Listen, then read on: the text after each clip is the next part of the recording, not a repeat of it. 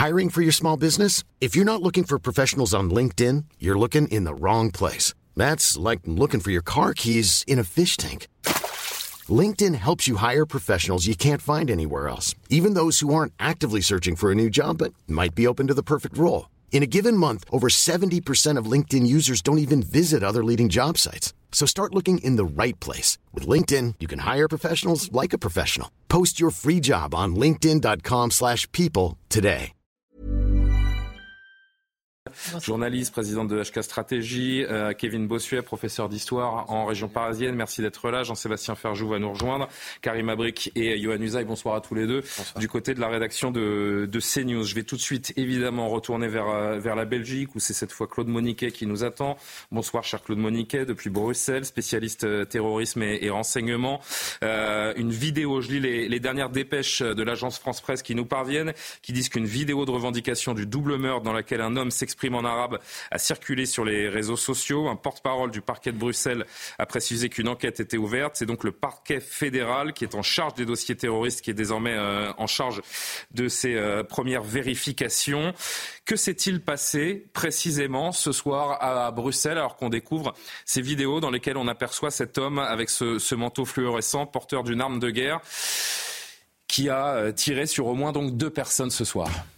Eh bien, il était, il était 19h15 dans, dans, le nord du centre de Bruxelles quand cet homme qu'on voit l'image vêtu de, cette, de ce blouson fluo orange et, de, et, coiffé de ce casque blanc euh, a, a, ouvert le feu sur des personnes. On entend d'abord les coups de feu et puis on le voit poursuivre une ou deux autres personnes dans le hall d'un immeuble et abattre une, abattre une victime qui l'achève au sol. Euh, il y a eu un moment de flottement au départ. Euh, on parlait déjà d'un attentat, mais la police restait prudente. C'est désormais officiel depuis quelques minutes, puisque le, le, Premier ministre est au centre de crise avec le ministre de l'Intérieur et le ministre de la Justice, et ils ont communiqué sur le fait qu'il s'agissait bien d'un attentat et que c'était des Suédois qui étaient visés. Apparemment, les victimes étaient des supporters qui étaient venus à Bruxelles pour un match entre la Belgique et la Suède et qui ont été identifiés par le tueur parce qu'ils portaient des, des, des, maillots de, supporters de, de, clubs suédois. Euh, Claude, sur le, le, mode opératoire, que savez-vous précisément? Ben, Je ne sais pas plus que ce qu'on voit. Effectivement, ce qu'on voit, c'est un homme très décidé, euh, qui, euh, qui ouvre le feu avec une arme longue, donc peut-être une Kalachnikov ou, euh, un pistolet mitrailleur, euh, qui, fait preuve d'une, pour autant qu'on puisse en juger de loin, d'une froideur, surtout d'une détermination totale, puisqu'à un moment donné, il va tirer sur quelqu'un, le blesser, et on le voit faire hésiter, faire demi-tour, revenir vers sa victime et l'achever au sol avant de, prendre la fuite sur son scooter. Euh, c'est quelqu'un manifestement qui était, qui savait exactement ce qu'il allait faire euh, et qui n'a pas hésité une, une seconde. On a, j'en parlais il y a un instant avant de vous prendre en direct, euh, Claude. On parle d'une vidéo de revendication de ce, double meurtre dans laquelle un homme s'exprime en arabe. Deux questions en une. D'abord, est-elle identifiée? C'est-à-dire, euh, est-ce qu'on est en mesure de dire que la personne qui parle sur cette vidéo est bien euh, ce, cet assaillant euh, qui possédait une arme lourde dans les rues de Bruxelles euh, aujourd'hui? Et sait-on, puisqu'il s'exprime en arabe, sait-on ce qui se dit dans cette vidéo? Alors, premièrement, euh, euh, quand on voit les images, on s'en rend compte d'ailleurs, je ne suis pas persuadé que la police ait pour le moment des images claires du visage de l'auteur des faits. Euh, Puisqu'il est casqué, il ne retire pas son casque, il est possible qu'il ait une partie du visage masqué, donc l'identifier n'est pas évident. Par contre, la, vidéo est en, cours d'authentification et ce qu'on sait sur cette vidéo, c'est que cet homme dit avoir tué, voulu tuer ou viser des Suédois euh, pour venger le prophète et qu'il réclame, il se réclame de l'État islamique, de Daesh. Ça, Pourquoi ça des, Suédois pour venger le prophète? Quel est le, le contexte euh, quoi, des, des, des, médias suédois auraient diffusé par exemple des, caricatures? Quel est, le, quel est le contexte autour des, Suédois particulièrement? Non, il y, y, a, un contexte qui s'est développé depuis le printemps dernier qui est, qui, qui est, très violent autour de la Suède. Ah oui. Euh, il y a eu plusieurs profanations du Coran, des Corans oui. qui ont été brûlés, d'ailleurs pas par des Suédois, mais par un réfugié irakien d'origine chrétienne qui a à plusieurs reprises a, a, a, détruit par le feu des Corans devant, devant des, des, des ambassades arabes. et cet homme, enfin, l'acte de cet homme a déjà déclenché des émeutes à Bagdad où l'ambassade de Suède avait été mise à sac et incendiée. Il n'y avait pas eu de victimes, mais il y avait eu des réactions très violentes. Donc quand il dit avoir voulu tuer des Suédois, c'est très probablement en réaction à ces profanations du Coran. Et je précise pour nos téléspectateurs que la raison pour laquelle il y avait pas mal de Suédois ce soir dans la capitale belge, c'est parce que actuellement au stade Baudouin, l'ancien stade du Ezel, euh, vous avez l'équipe nationale de Belgique qui affronte dans un match de football l'équipe euh, l'équipe suédoise. D'ailleurs, cet homme, euh, a priori, encore une fois, on est très on est très prudent sur ce que l'on dit parce qu'on essaie de suivre cette actualité en temps réel. A priori, et vous allez me le confirmer, cet homme est toujours en, en fuite. Il y a ce qu'on appelle ce risque de, de surattentat, c'est-à-dire que cet homme prenne euh, présentement une autre direction, pourquoi pas celle d'un stade de foot rempli de, milliers de supporters, pour poursuivre ce dessin meurtrier?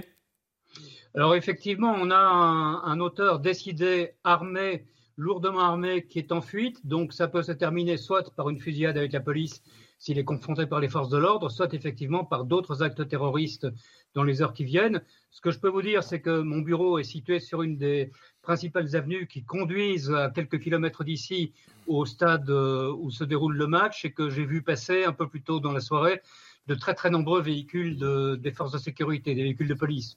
La population belge, je pense que tout le monde n'est pas encore au courant de ce qui s'est passé. Euh, on ne voit pas beaucoup de nervosité dans les rues, qui sont d'ailleurs à peu près vides. Euh, en revanche, il y a une très très grande tension, très perceptible du côté des forces de sécurité. Un dernier mot, euh, Claude, et puis évidemment, on, pourra revenir vers vous au gré des, différentes informations qu'on obtiendra. Est-ce qu'il y a des consignes de sécurité qui ont d'ores et déjà été données à, à la population et une communication officielle de la police belge? Alors, à 22 heures, je n'avais rien vu. La seule chose que j'avais vue, c'était cette, ces messages du Premier ministre qui parlent d'un attentat, très clairement, d'un acte terroriste, euh, donc qui, confirme cette piste terroriste. En revanche, je n'ai pas encore vu de, consignes particulières qui aient été données pour, euh, au niveau de, de, la sécurité, de la mise en sécurité des habitants de Bruxelles.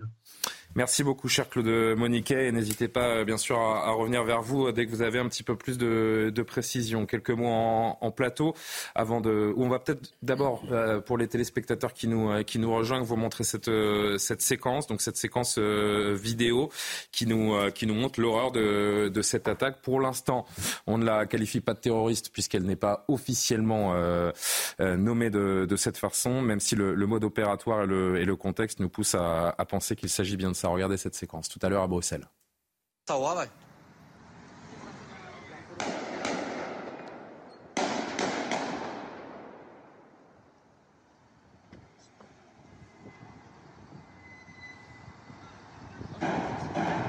قلت خلاص bon, شو نفلش واسه c'est vrai que je, peux reprendre mes, propos euh, juste euh, dit il y, a, un instant. C'est vrai que dès l'instant où le gouvernement belge parle Johan Usaï d'attentat, on peut, euh, nous, raisonnablement parler de, de terrorisme également, puisqu'attentat et terrorisme sont un seul et, même visage. Oui, c'est le mot utilisé par le Premier ministre belge qui dénonce un attentat, donc ayant ciblé des terroristes, donc ça ne fait aucun autre maintenant, c'est bien le terrorisme dont on est en train de, de parler, évidemment qui visait des, des Suédois, on l'a rappelé. pourquoi des Suédois? Parce que ça a été dit évidemment évidemment, la Suède est devenue l'une des cibles privilégiées des islamistes depuis ces dernières semaines, précisément parce que le Coran, l'été dernier, a été profané à plusieurs reprises. Al-Qaïda avait appelé à s'en prendre à la Suède. Euh, la Suède qui avait d'ailleurs relevé son niveau d'alerte attentat à un niveau 4 sur une échelle de 5. Et donc on voit effectivement qu'ils avaient raison puisque ce sont bien des Suédois qui étaient euh, visés et tués donc parce que Suédois euh, ce soir. La Suède qui est la cible des islamistes et des terroristes, comme l'est d'ailleurs la France. on est au même niveau, niveau d'alerte en, réalité. Et Gérald Darmanin, enfin, je, vous donne cette information que vous avez peut-être entendu chez Olivier Benkemoun, mais la frontière entre la France et la Belgique ce soir est sous très haute surveillance. Les contrôles sont renforcés pour éviter précisément que cet homme qui est en, fuite puisse venir dans notre pays et, commettre, et commettre d'autres actes terroristes sur le sol français. Jean-Christophe Couvillon fait un premier tour de table, un premier commentaire. Un homme qui tire, qui tire à, l'arme à feu, qui euh, poursuit des, passants armés d'une Kalachnikov des images que l'on ne connaît malheureusement que trop bien, l'horreur absolue encore et toujours. Ouais, bah oui, malheureusement, ça nous, rappelle de, tristes souvenirs, euh, notamment euh, autour d'un stade de foot aussi, où on a connu ça. Voilà, et, c'est vrai que toute ma compassion et, à mes collègues aussi, mes collègues belges, qui là doivent faire une vraie chasse à l'homme dans Bruxelles. Avec je rappelle qu'il y a un match de foot. Hein. Je ne sais pas quelle est la capacité du stade de Roi Baudouin, euh, mais c'est des dizaines de milliers de personnes. En fait, imaginez, vous devez, vous devez protéger des supporters. Donc, si ça se trouve même, vous avez demandé aux supporters de ne pas quitter le stade tant qu'on n'a peut-être pas interpellé. Je crois que le match est toujours en cours. Hein. Il faudrait vérifier. Je ne sais pas si Martin Mazur peut nous chercher l'info en régie, mais a priori, pour ne pas paniquer les, spectateurs, et on peut le comprendre, on le match a lieu un petit peu comme si de, comme si de rien n'était. Parce qu'imaginons un mais... de plusieurs dizaines de milliers de personnes. Aujourd'hui, vous savez, avec les réseaux sociaux, les téléphones portables et tout, je pense que dans pas longtemps, malheureusement, les supporters vont être au courant et après, ben, il va falloir des décisions. Et des fois, effectivement, les décisions, c'est de laisser les encadrer militairement, enfin, euh, et avec la police, euh, les supporters, parce qu'ils doivent retourner dans leurs hôtels, dans leurs bus. Euh, enfin, il faut en faire quelque chose. Et, puis ceux qui sont aussi dans Bruxelles, livrés à eux-mêmes devant des écrans de télé, dans des bars. Voilà, donc euh, la gestion de ce soir, Jean-Christophe, elle, nous rappelle forcément euh, à nous aussi le, 13 novembre 2015, mm. qui avait commencé avec euh, cette, cette, déflagration entendue au Stade de France. On est dans un contexte un petit peu, un petit peu similaire où il faut gérer euh, d'un côté des terroristes qui sont en fuite, qui euh, sont euh, en train de commettre l'irréparable, l'ignoble, et de l'autre, en effet, des dizaines de milliers de, personnes qui doivent conserver une sécurité relative, à qui il faut pouvoir, il faut pouvoir, qu'il faut pouvoir informer sans faire paniquer, qu'il faut pouvoir évacuer sans qu'il y ait de troubles également à l'ordre public. C'est une soirée extrêmement compliquée qui est en train de se dessiner pour les autorités belges à moins évidemment que l'individu ait d'éventuels complices, puisqu'on n'a aucune info pour le moment, soient tous neutralisés et que la situation soit, soit maîtrisée.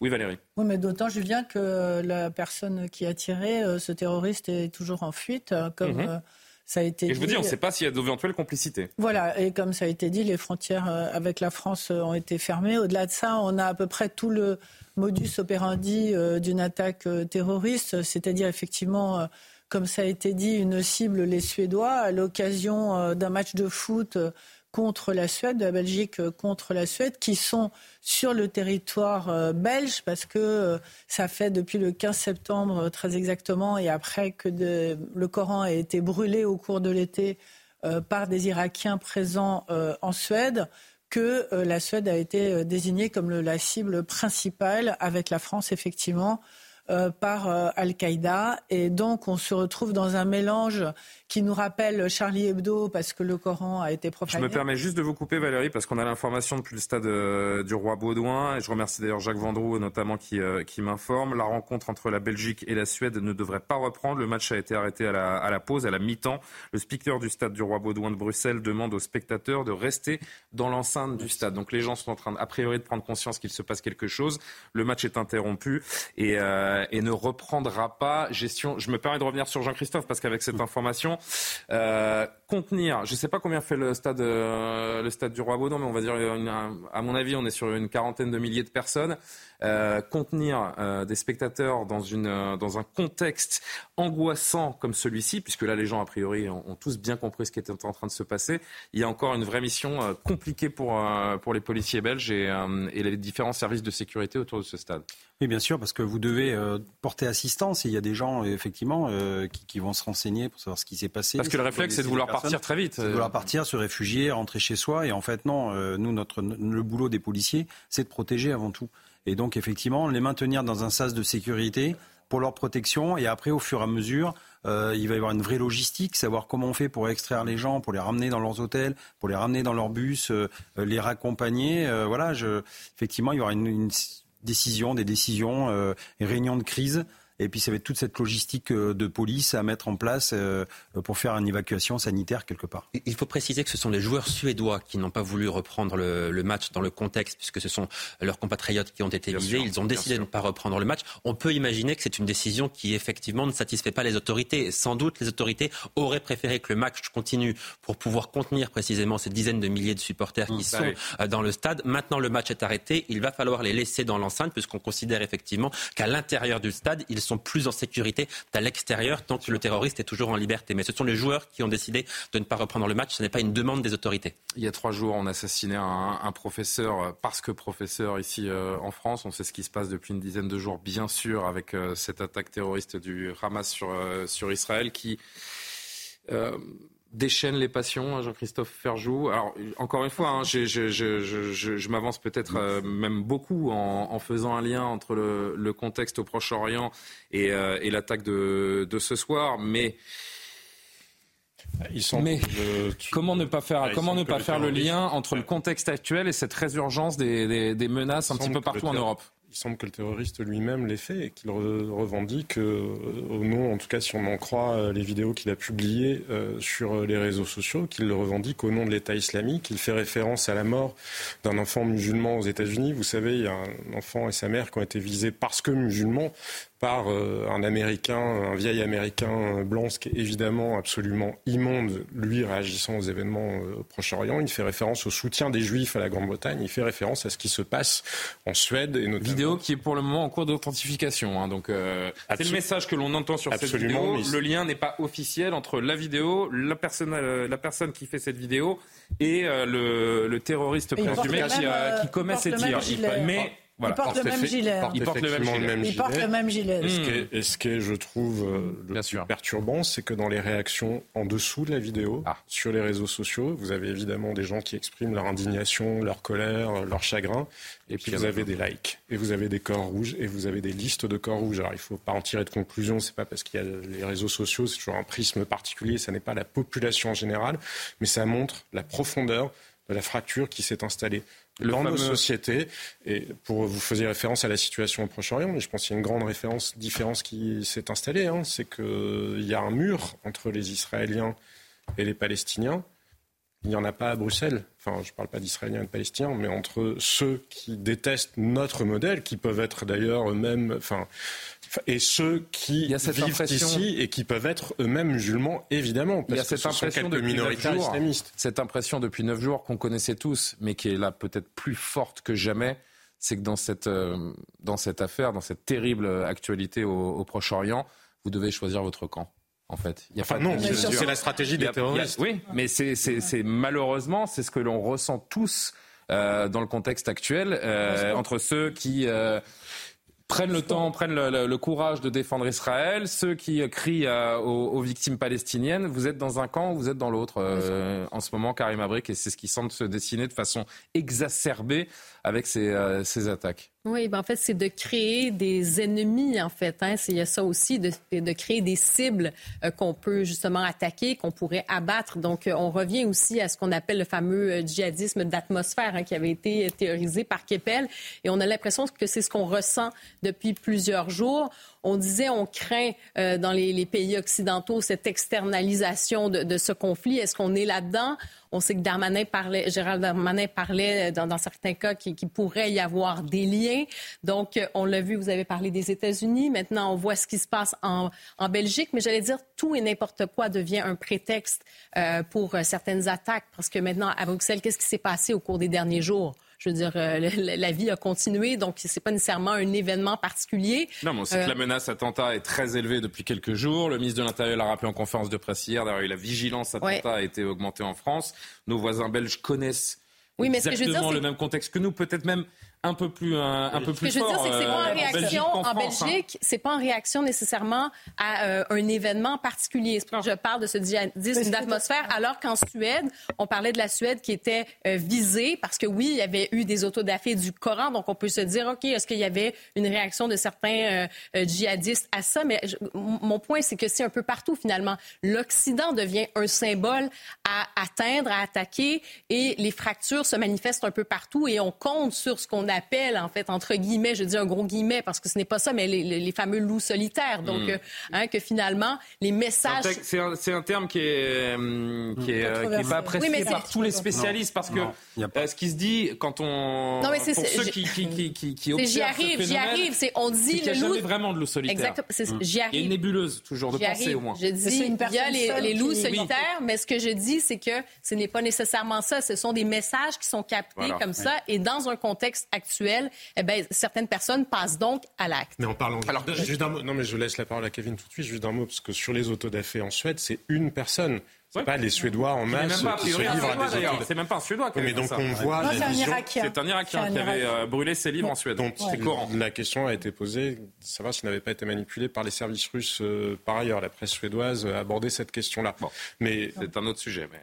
Bah non, parce que ça fait partie de, du monde dans lequel nous vivons. Mm. Oui, il y a des gens qui essaient de déstabiliser euh, nos démocraties, mais en tout cas, une personne qui brûle des Corans, ce ne sont pas tous les Suédois qui détestent les musulmans ou l'islam. Sauf qu'il y a des gens qui sont dans une vision paranoïaque du monde et qui ont décidé que de toute façon, parce que c'est comme ça que ça marche en sciences politiques, il n'y a pas besoin que vous désigniez un ennemi. Si l'ennemi vous, vous désigne, de toute façon, vous êtes contraint d'être son ennemi. On est dans les prémices de cette euh, fameuse guerre de civilisation, comme certains veulent, euh, veulent nommer le contexte actuel? Mais bien sûr qu'on est dans une guerre de civilisation. On voit bien que ce sont les valeurs occidentales qui sont testées. On voit bien que ce sont nos démocraties qui sont testées. D'ailleurs, euh, en Israël, hein, le Hamas a attaqué. Elles ne sont pas testées, elles sont mises dans, une, épreuve, dans une épreuve insupportable. oui, d'ailleurs, en Israël, le Hamas a touché une rêve partie. C'est-à-dire qu'il a voulu toucher un lieu de vie, un lieu de fête et toucher aussi des touristes internationaux. Parce qu'il y a eu beaucoup, en effet, euh, d'internationaux ont été touchés. Et là, c'est la même chose. Regardez ce qui se passe à Bruxelles. On touche des Suédois sur un sol étranger. Quel est le message? C'est-à-dire que vous êtes des cibles euh, tout le temps. Même si vous êtes sur un sol étranger, vous pouvez être visé. C'est quand même ça qui est mis en avant. Et le but, c'est évidemment de toucher des lieux de vie, c'est de toucher des lieux euh, qui sont euh, communs. Par exemple, cet enseignant qui a été tué à Arras, on touche une école, comme on a touché euh, en 2015 des terrasses de café, une salle de spectacle. C'est-à-dire que vous êtes, à partir du moment où vous êtes dans le camp des démocraties, dans le camp de l'Occident, vous pouvez mourir à tout moment, tout simplement parce que on considère que vous êtes contre les musulmans, ce qui est complètement stupide, puisque évidemment, il y a une grande différence entre les islamistes et les musulmans. Il ne faut pas tout mélanger. Est-ce que, je demande à la régie, est-ce que Claude Moniquet est encore, euh, est encore avec nous? Parce qu'on a des. y a, Claude, je ne sais pas si je vous prends de court, mais il y a des débuts de messages sur les réseaux sociaux. Et je voudrais évidemment euh, passer par vous pour, euh, pour confirmer ou pas cette information qui disent que l'assaillant aurait été arrêté il y a quelques minutes seulement par les, services de police belges. Est-ce que vous aussi, vous avez cette information ou, on va attendre un petit peu avant de confirmer? Je pense qu'il faut attendre un tout petit peu. Je suis en train d'essayer de confirmer euh, ça avec des, des amis dans les services compétents. Euh, pour le moment, il n'y a pas de confirmation officielle en tout cas, donc je pense qu'il faut rester extrêmement prudent sur cette information. Eh bien, on va se, on va se garder de l'affirmer pour le moment et on, on attendra d'avoir des, des, sources officielles euh, pour, euh, pour informer. Ce serait évidemment une, une, bonne chose entre guillemets de, de, de, mettre fin au périple de cet individu qui a d'ores et déjà donc tué deux personnes, deux ressortissants suédois, avec ce message vidéo qui lui aussi serait en cours d'authentification, dans lequel il revendiquerait l'assassinat de ces Suédois en représailles, si je puis dire, à ces fameuses autodafés de Coran qu'on évoque depuis un moment. Oui, Valérie. Non, ce qui est intéressant, c'est de voir que tout au long de l'été, il y a une espèce de crise diplomatique entre euh, le Moyen-Orient et la Suède. la Suède a, rappelé ses ambassadeurs euh, dans plusieurs pays euh, du Moyen-Orient. Et là, c'est en Belgique, un territoire où, au contraire, on sait que le terrorisme n'est pas tellement combattu. En fait, il y a une espèce de tabou. C'est pas un sujet en dont les gens... Non, en Belgique. En Belgique, pardon. Euh, dont les gens parlaient énormément. Et vous vous souvenez que le Bataclan, enfin, ça avait été monté depuis Bolembeck, donc euh, euh, dans, dans, ce pays, en Belgique, où toute une filière s'était organisée sans que les services de renseignement ne les aient ne les aient découverts. Et du coup, on est en train de se demander est-ce qu'il va y avoir plusieurs attitudes et plusieurs pays face au terrorisme en France malgré tout et malgré. C'est juste à nos téléspectateurs que là, on est sur le, quartier de Bruxelles, donc vous avez cette vue du, quartier de Bruxelles où s'est passé, euh, passé ce drame. Ce soir, on est dans le nord, euh, du, centre de Bruxelles. Pardon de vous avoir coupé. Non, non, pas du tout. Ce que je veux dire, c'est que il y, a des pays qui sont en train de prendre des mesures très fortes euh, contre le terrorisme. La Suède et la France en font partie euh, néanmoins, mais il y a d'autres pays. Il y aura toujours euh, au sein de l'Union européenne, par exemple, des pays où les choses ne seront pas aussi serrées que chez nous, où on ne demandera pas d'aller chercher les fichiers S, où euh, les préfets ne seront pas mobilisés, ou etc. Ce qui est le cas de la Belgique. Et je trouve que ce qui arrive aujourd'hui nous dit que, eh bien, chez nos voisins, ça peut aussi arriver, et ils peuvent aussi. c'est proche, c'est très très proche, quoi. Et, du coup, euh, même avec. ce qui se passe ce soir. Voilà. Donc, il va falloir élargir la concertation et avoir une concertation euh, occidentale, peut-être européenne, euh, sur ce sujet, parce que euh, ce qui s'est passé au Moyen-Orient concerne, nous concerne tous. Ce qui continue de se passer. Et effectivement, on est alertés tous autant que nous sommes. Et, encore une fois, euh, vous me dites que dans, la vidéo de revendication, il fait état également de la situation au, Proche-Orient et pas seulement de représailles sur des, Suédois qui auraient fait euh, cela. Au, entre guillemets, Moi, ce qui me fait peur, ce qui doit nous faire tous très peur ce soir, c'est que déjà depuis 8-9 jours, cette menace attentat, elle est quasiment à son niveau maximum. Il y a eu l'assassinat de ce professeur il y, a, trois jours. Ce contexte que rappelle Gérald Darmanin hier en conférence de presse tout à l'heure encore chez, chez Pascal Pro, avec euh, euh, ces, ces, attentats qui sont déjoués par dizaines depuis plus d'un an euh, maintenant. Demain, je dis demain de façon générique, Tsahal va envahir Gaza de, avec cette riposte terrestre. Demain, ces images, elles vont faire le tour du monde de populations euh, gazaouis en, détresse parce que cela va arriver et que le Hamas fera en sorte que nous voyons ces images demain. Cette haine généralisée qui est en train de se globaliser, euh, j'allais dire sur la planète, du moins en Occident ou chez nous en, Europe. J'ai peur que ce soit les prémices de, nouvelles menaces euh, et d'un contexte hautement, hautement inflammable et menaçant. Oui, parce qu'en fait, euh, effectivement, il va y avoir une, onde de choc. Euh, et, comme vous le disiez tout à l'heure, euh, certaines personnes vont nous dire maintenant, il faut choisir votre camp. Est-ce que vous êtes pour ou contre Effectivement, les musulmans. Ça n'a rien à voir, mais, mais encore une fois, on a beau le dire, beau le répéter. Moi, ce qu'il faut voir, en fait, le, le pivot, c'était le 11 septembre 2001. C'est-à-dire qu'avant, effectivement, il y avait, du, euh, il y avait des, des attentats euh, islamiques, mais qui, je, me rappelle l'Algérie, hein, pendant 10 ans, des années 90 à 2000, il y a eu 150 000 morts quand même, avec le GIA, le FIS. Et puis à partir de 2001, ça a été un petit peu, le, j'allais dire, le terrorisme mondialisé. Ça s'est invité chez nous, dans nos, dans nos rues. Euh, euh, on a vu les tours jumelles tomber. Puis après, ça a été dans les, dans les pays européens. Et donc, on a mondialisé ce terrorisme. Et effectivement, on nous demande de faire des choix. Et alors, en fait, euh, on n'est pas là pour faire de la géostratégie. Nous, on est là pour parler justement de, de liberté individuelle, humaine et de respect de la vie. Et je pense que justement, ce combat, il va être là. Ce combat, il va être aujourd'hui de lutter contre cet obscurantisme et d'essayer de, de, de, de, travailler sur les générations et de détricoter tout ce qu'on peut raconter à travers des réseaux sociaux, à travers, et, je reconnais, euh, on parle souvent, on essaye de dire des loups solitaires, mais en fait, effectivement, c'est toujours des petites cellules. On essaie de ne pas les détecter. C'est des cellules de deux, trois personnes, avec derrière toujours un intellectuel, entre guillemets, qui essaye de, manipuler euh, ces personnes qui sont souvent bah, euh, des, des, des, des, individus hyper névrosés et qu'on rend psychotiques, en fait. Claude Qui nous appelle depuis Bruxelles. Oui, Claude, vous avez de nouvelles informations à nous, à nous communiquer? Oui, tout à fait. Je viens d'avoir un contact avec euh, une de mes sources dans les services euh, de police. Bon, fatalement, vous l'imaginez bien, ils n'ont pas qu'à faire que me, que me, répondre, donc il y a un petit décalage. Euh, ce que je peux vous dire, c'est que la police a formellement identifié l'individu qui a ouvert le feu. Donc la police sait qui c'est, possède son identité, mais qu'à l'heure où l'on parle, en tout cas il y a dix minutes, il n'était pas encore interpellé. Ah. Et la police, la police craint qu'il cherche à faire d'autres victimes ou à commettre ce qu'on appelle un suicide par police, par policier interposé, mmh. c'est-à-dire qu'il ouvre le feu sur une patrouille de police ou des policiers qui voudraient l'interpeller pour être abattus. On connaît ces profils, hein, Claude Modiquet, on est face à des individus, si tout cela se, confirme, qu'on est sur un attentat euh, terroriste, islamiste, avec les revendications qu'on a évoquées sur cette fameuse vidéo, on est face à quelqu'un qui, euh, qui veut mourir en martyr.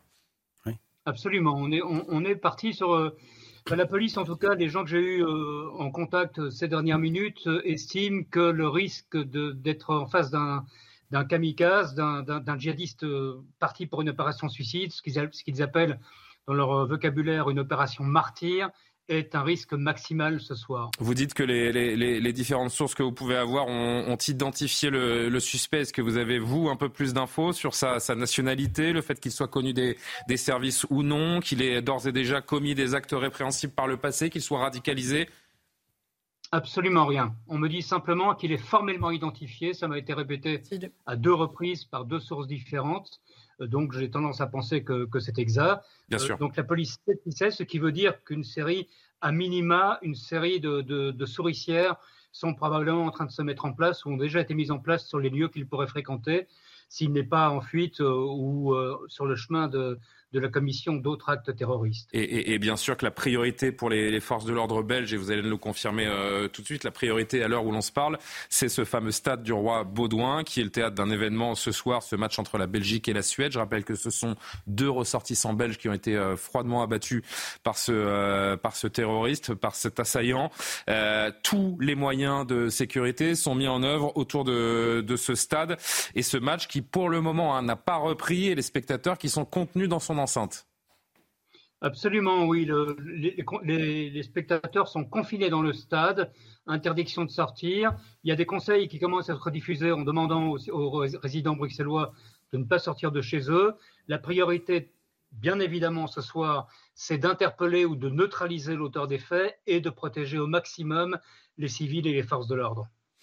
Merci beaucoup Claude Monique. on poursuit cette euh, soirée intégralement consacrée à la situation en, Belgique. Il est quasiment, il est 22h30 pile.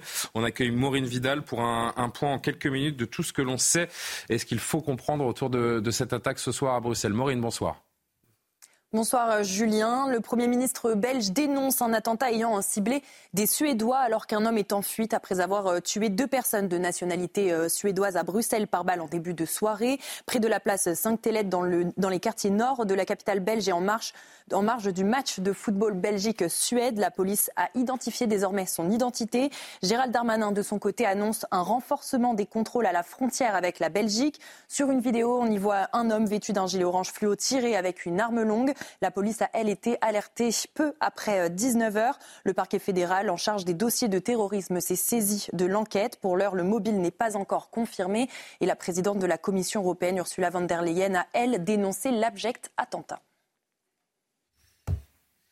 Merci beaucoup Maureen Vidal et on vous retrouvera dans, une demi-heure pour faire un, nouveau point. Le suspect est en fuite sur euh, sa route meurtrière. Il a abattu euh, froidement à l'arme de guerre à la Kalachnikov deux individus euh, suédois qui étaient vraisemblablement présents sur la capitale belge pour assister à ce, match qui a lieu actuellement au stade du Roi Baudouin. Match qui a été interrompu. Il y a des dizaines de milliers de personnes dans un stade et un homme qui est recherché très activement. On le comprend bien par les les forces de police suédoises. On a l'impression qu'on pourra affaiblir tant qu'on voudra toutes les organisations terroristes, qu'elles soient euh, basées en Afrique subsaharienne, au, Moyen ou, au Proche-Orient, ce, terrorisme latent, ce djihadisme d'atmosphère, comme certains aiment le, qualifier, il est présent, il est une menace omniprésente également. Mais oui, et d'ailleurs, l'exemple qu'on a ce soir est extrêmement euh, parlant. Cet homme-là ne redoute pas la mort, visiblement, puisqu'il s'est euh, filmé directement. Et c'est bien le problème avec ces gens-là. Ben, c'est bien ça, c'est que leur vie, euh, mourir de cette façon-là, c'est mourir en martyr et c'est gagner son paradis. Et c'est tout le paradoxe de cette histoire, c'est qu'il s'enfuit, mais il n'a pas peur de mourir, puisque la première chose qu'il fait, c'est de revendiquer ce qu'il vient de faire quand on regarde la vidéo, on voit extrêmement bien son visage. Et d'ailleurs, votre correspondant. En cours d'authentification. Donc, on, va, on va encore là aussi prendre des pincettes sur la relation entre l'homme et cette vidéo, même si tout porte à croire que c'est une seule et même personne, bien sûr. Elle a sorti très rapidement. Il a exactement le même gilet que les images qu'on a hmm. vues euh, sur la vidéo. Bien sûr, bien sûr. Et il faut, il faut l'authentification, on est tout à fait d'accord. Mais ce que dit votre correspondant euh, à Bruxelles, qu'il est euh, reconnu et formellement identifié quasiment à moins d'une heure, enfin peu de temps après, euh, après l'attentat en question, ça veut dire qu'ils l'ont euh, forcément reconnu et peut-être qu'ils le connaissaient déjà. Peut-être, je ne sais pas s'il y a le système de fichiers euh, classé S en, Belgique ou pas, mais ça doit être quelqu'un qu'il connaissait déjà. Donc, on voit bien que c'est une forme de passage à l'acte de gens qui sont radicalisés euh, depuis un certain temps et qui utilisent un certain environnement émotionnel. Et euh, je pense, euh, avec l'histoire, bien sûr, depuis, depuis vendredi et ce qui s'est passé en France, eh bien là, la circonstance, c'est la présence de Suédois sur le territoire belge. Peut-être que, peut-être qu'en Suède, où l'extrême droite est au pouvoir, ça a été plus compliqué. Je ne sais pas. Alors, il y a ce match donc, qui est définitivement arrêté par les autorités euh, belges. Il sera intéressant de, de, voir comment cette, cette foule est gérée, puisqu'on parle de plusieurs milliers de personnes qui sont confinées dans un stade avec la peur euh, de, de, de, cette information que forcément tout le monde a, puisqu'on est en 2023 et qu'il suffit d'allumer son téléphone pour voir ce qui se passe autour de, euh, autour de nous. Il faut voir comment la police va gérer des dizaines de milliers de mmh. personnes dans le même temps. Hein. Dans le même temps, vous devez gérer des dizaines de milliers de personnes dans un stade, une ville par ailleurs, hein, qui est la capitale d'un pays qui, qui, continue de, qui, continue de, vivre, et par ailleurs donc gérer une chasse à l'homme. On dit Claude Moniquet veut nous dire un mot. Oui, Claude. Oui, dans l'une des vidéos, en fait, il existe apparemment plusieurs vidéos, courtes vidéos de revendication de la même, du même individu. Et dans l'une de ces vidéos, il dirait, d'après mes sources, qu'il est, euh, qu'il est que les musulmans vivent pour leur Dieu et meurent pour leur Dieu et qu'il est prêt à rencontrer son Dieu, qu'il va rencontrer son Dieu ce soir, ce qui confirme effectivement ce que me disait une source policière un peu plus tôt, à savoir qu'on peut craindre que l'individu aille plus loin et tente une action de suicide. Merci Claude. Vous restez évidemment avec nous. Vous intervenez quand vous voulez. Euh, je reviens vers vous, euh, Jean-Christophe. Comment gérer en effet ces deux fronts? L'évacuation d'un stade, une capitale qui, euh, qui continue de, de, vivre, même si on est lundi soir et qu'on peut imaginer que c'est pas le moment euh, où il y a le plus d'affluence dans les rues de dans les rues de Bruxelles, quand bien même c'est une c'est une grande capitale européenne, et donc cette chasse à l'homme où il faut trouver à tout prix cet homme qui pourrait commettre ce qu'on appelle un surattentat, c'est-à-dire mhm. poursuivre son périple meurtrier à un autre endroit de la ville ou de la, ou de la région dans laquelle il se trouve. Alors moi, je vais vous parler de ce que je connais. C'est en France. Donc dans ces cas-là, qu'est-ce qu'on fait? Ben, On appelle aussi une réserve, euh, la réserve de, de la police, c'est les CRS. Donc déjà, ils arrivent, ça fait des hommes en plus, on peut justement quadriller. Souvent déjà, ils sont déjà en place même dans les stades. Euh, ça nous permet de, faire, de faire appel à, des réserves. Euh, et puis surtout, c'est euh, encore une fois, c'est créer un quartier général quelque part de crise. C'est-à-dire, il faut s'organiser. On doit gérer donc une partie euh, délocaliser c'est euh, une partie, j'allais dire, euh, de, la police pour gérer cette protection de supporters et puis pour leur permettre aussi de les évacuer dans toute sécurité. Donc ça, il va falloir faire un corridor quelque part humanitaire pour les emmener, savoir où est-ce qu'ils sont, s'ils sont dans des hôtels, s'ils sont directement dans des bus pour repartir vers les Pays-Bas, parce que c'est c'est pas très loin non plus, le, les Pays-Bas, la Suède. Euh, pardon, je ne sais pas pourquoi j'étais branché sur les Pays-Bas. Mais euh, la, Suède, savoir où est-ce que est-ce que les supporters vont loger, etc. Voilà. Donc euh, et après, chasse à l'homme, donc euh, avec les points de chute euh, potentiels euh, de, de ces terroristes, à savoir ben, la famille, les amis, est-ce qu'il est connu, est-ce qu'il avait effectivement ce qu'on appelle nous des N plus 1, c'est-à-dire des personnes autour de lui qui peuvent l'accueillir, est-ce qu'il était sous surveillance avec les renseignements, les services de renseignement? Donc tout ça, ça, ça mouline, et effectivement, on, on, est obligé de, de faire j'allais dire, de, de, de, de, saucissonner, si vous voulez, euh, les, euh, les, actions. Voilà. Une équipe va s'occuper du terroriste, une autre équipe va s'occuper de la logistique, etc., etc. Le président de la République vient de, vient de réagir. Écoutez-le. Mm. Je me trouve là devant vous alors que la France à nouveau a été touchée par une attaque terroriste en fin de semaine dernière, touchant précisément un professeur de français, et où la barbarie a cherché à frapper à nouveau en s'attaquant euh, à ceux qui, transmettent, qui enseignent cette langue qui, euh, depuis des siècles, diffuse des lumières, des valeurs, des espoirs. Il y a quelques minutes, c'est Bruxelles qui fut frappée à nouveau par une attaque terroriste islamiste qui apparemment, au moment où je vous parle, a ôté la vie à au moins deux autres Européens, deux Suédois. Notre Europe est bousculée.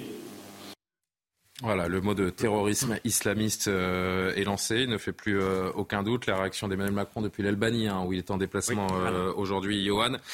Notre Europe est bousculée, dit Emmanuel Macron. Je vois cette dépêche également avec la présidente du Conseil italien, Giorgia Meloni, qui parle du cœur de l'Europe qui, qui, est attaqué. il y a vraiment cette sensation, en effet, que c'est un continent tout entier qui est menacé depuis, j'allais dire depuis une dizaine de jours c'est tellement fort depuis dix jours qu'on a l'impression que c'est un, un, nouveau commencement dans cette, dans cette menace qui pèse sur, euh, sur l'Europe et nos démocraties. Le risque était déjà particulièrement élevé Évidemment. de façon avant, mais il est d'autant plus effectivement depuis le début de ce que Benjamin Netanyahu appelle une guerre entre Israël et le Hamas. Effectivement, la menace terroriste. D'ailleurs, la France a relevé son niveau d'alerte. On est au niveau d'alerte maximum. On ne peut pas aller au-delà. Hein. On est en alerte euh, maximum pour les attentats. Je vous l'ai dit, la Suède avait relevé son niveau d'alerte euh, l'été dernier, passant de 4, de 3 à 4 sur une échelle de, de 5. Est-ce que la Belgique est à un niveau relevé? Ça faudrait qu'on demande à Claude dans un instant. je vous laisse finir. Des, pays européens, sans doute eux aussi, s'apprêtent à, relever leur niveau d'alerte parce qu'on voit bien maintenant effectivement que ce risque, il est accru partout parce que précisément des responsables des islamistes, les islamistes appellent à passer à, l'action depuis dix jours. Ils appellent à s'en prendre aux pays occidentaux, notamment à la France, qui est l'une des cibles, répétons-le encore, l'une des, des, des, des, cibles les plus importantes pour, pour ces islamistes au sein de, de l'Union européenne. Oui, euh, Valérie. Non, oui, c'est ce qu'on dit euh, depuis tout à l'heure, c'est-à-dire que la Belgique euh, est très proche et en plus d'être très proche, c'est le cœur de l'Europe puisque c'est à Bruxelles que siège la Commission européenne. C'est pour ça que Ursula von der Leyen qui est président de la Commission, a réagi au nom de l'Europe. Et on voit bien que les choses prennent encore ce soir une dimension nouvelle. C'est-à-dire que la France a été la première attaquée. La France est souvent la première attaquée. Mais là, quand elle dit c'est le cœur de l'Europe, elle parle de l'Europe en tant qu'institution aussi. Parce que à Bruxelles, c'est pas seulement un pays, mmh. c'est l'institution européenne qui est. Qui Mais on a, on a tous les grands dirigeants, Et... à commencer donc euh, par Emmanuel Macron, Giorgia Ursula von der Leyen qui, euh, qui a réagi également, et on va certainement dans les minutes qui viennent vous lire d'autres réactions.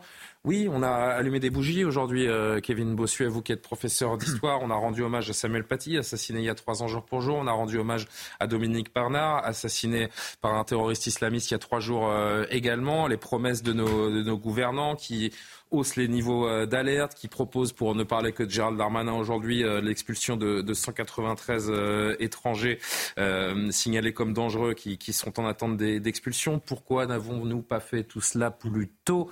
Est-ce qu'il n'est pas trop tard. Est-ce que la, situation et ce djihadisme d'atmosphère qui, qui couve un petit peu partout en Europe n'a pas d'ores et déjà fait son incursion et, et nous menace au, au, quotidien, quand bien même il y aurait ce, ce changement de logiciel qui interviendrait. Non, mais c'est certain, on ne gagnera pas la guerre contre l'islamisme avec des bougies, avec des trémolos dans la voix ou en allumant euh, la tour Eiffel tous les mois. Enfin, ça ne fonctionnera pas. La vérité, c'est qu'il faut une réponse claire, une réponse coordonnée, une réponse ferme à l'échelle européenne. Regardez ce qui s'est passé avec ce professeur de français qui a été assassiné. Il est quand même incroyable que cette famille, qui est une famille d'islamistes, ait pu rester sur notre territoire, que cet individu n'ait pas pu finalement euh, être exclu du territoire, tout simplement parce qu'il y avait une loi qui le protégeait, parce qu'il a été sur le territoire français avant l'âge de 13 ans, et on ne pouvait plus l'expulser. C'est-à-dire que les islamistes utilisent nos propres lois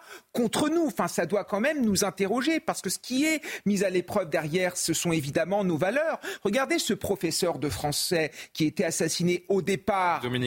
L'islamiste cherchait un professeur d'histoire. Pourquoi un professeur d'histoire Peut-être en référence à Samuel Paty, mais aussi parce que les professeurs d'histoire, ce sont d'abord eux qui enseignent la laïcité. Donc c'est bien la valeur laïque qui est touchée. Et ce qui est flippant aujourd'hui, c'est qu'il suffit de prendre un couteau pour commettre un attentat. Bruxelles a déjà connu une série d'attentats suicides en 2016 où il y a eu trois attentats euh, suicides qui ont fait 35 euh, morts. Hein. Il y a eu un attentat suicide, deux dans dans, des aéroports et un dans une rame de métro. 35 morts, 340 blessés. Donc c'est-à-dire qu'il peut euh, un attentat peut se produire à tout moment, peut toucher n'importe qui. Le but c'est de terroriser la population. Et ça, ça fait quand même extrêmement flipper. Moi, je vais vous dire la vérité, je suis venu en métro, mais je suis extrêmement craintif et je regarde un peu partout. C'est-à-dire que ces terroristes sont en train de gagner parce que la peur est présente partout. Il y a une angoisse latente euh, en ce moment, Jean-Sébastien Karimov va réagir aussi. Euh, je, je...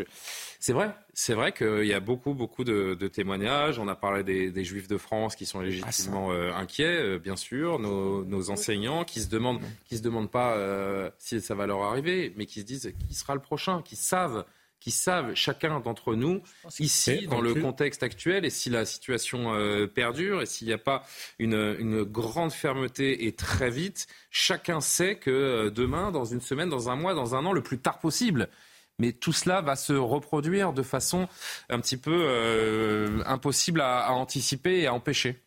L'histoire n'est jamais écrite d'avance. Après, bah, ce sont évidemment des drames absolus fort heureusement, malgré tout, quand on regarde en nombre de morts, ça reste euh, limité. Mais en disant ça, c'est pas, je ne sous-estime absolument pas ce qui est en train de se passer. C'est simplement, il faut aussi garder son sang-froid par rapport à la réalité d'une situation, parce que l'objectif des, terroristes est aussi de générer une peur plus grande que la réalité du danger. Et donc, euh, leur résister, c'est aussi savoir ne pas. Après, ça ne change rien, effectivement, à l'inquiétude légitime qu'on ah peut ressentir. Ça ne change rien non plus à la réalité. On ne relative pas dans ces cas-là, Jean-Sébastien relativise pas. non, non, mais je, veux dire, l'émotion, l'émotion qui, que, je ne relativise pas. Je vous parle. ne nous permet pas de relativiser. Je euh. parle en termes sécuritaires. Hum. Euh, sécuritaires. Voilà. Après, l'impact politique, de toute façon, il est le même. Moi, ce qui me choque, pour le coup, je voyais aujourd'hui une décision de la Cour européenne des droits de l'homme, qu'on devrait certainement renommer d'ailleurs la Cour européenne des droits des autres, parce que, hum. euh, en tout cas, l'homme européen n'a pas l'air de faire partie de ses préoccupations, qui condamnait la France en 2022 pour avoir expulsé ou voulu expulser deux Tchétchènes dont il était acquis qu'ils étaient islamistes et dans des projets terroristes, mais la Cour européenne des droits de l'homme a considéré que même s'il y avait danger pour la vie de la nation, ça n'était pas une raison pour leur infliger un traitement inhumain et dégradant. Je pense qu'il est urgent que nous sortions, pour le coup.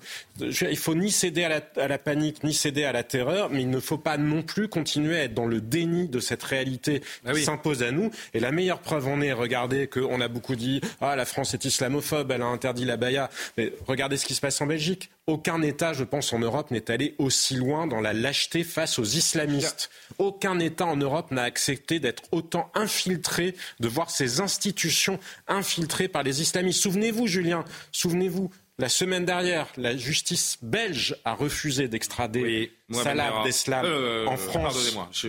a refusé d'extrader en France en considérant qu'il risquait d'être soumis à de mauvais traitements parce que la France était un pays entre guillemets, euh, enfin en tout cas c'est ce qui était en creux islamophobe. Qu'arrive-t-il aux Belges aujourd'hui? De toute façon, la lâcheté ne nous mènera à rien. Il faut regarder le danger en face, mais il faut le regarder aussi pour ce qu'il est. Ce ne sont pas tous les musulmans qui rêvent de se jeter sur leurs voisins. C'est une évidence absolue. Si je reformule ce que je disais tout à l'heure, c'est vrai que c'est c'est pas correct et c'est euh, lire dans le mar de café que dire ça va se reproduire.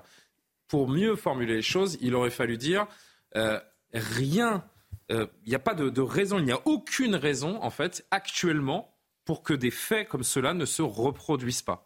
C'est ça la vérité. Non, mais c'est évident. On est dans un cycle qui, à mon avis, est infernal, où le but, évidemment, c'est de toucher massivement l'Occident. Je ne le souhaite pas.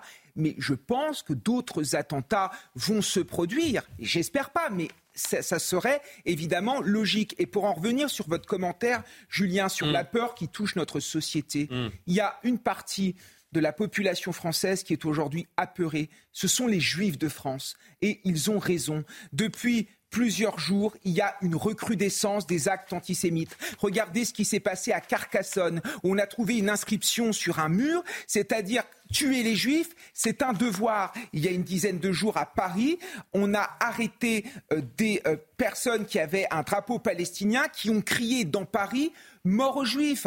Vendredi dernier, il y a euh, des professeurs de confession juive qui ne sont pas venus travailler parce qu'ils ont peur, parce qu'ils sont terrorisés. nos, nos, concitoyens juifs ont peur, nos concitoyens connaissent ce qu'est l'antisémitisme et aujourd'hui, évidemment, il y a une résurgence qui est terrible. Et dernière chose, mhm. moi, j'ai un ami qui est de confession juive, qui est dans une université.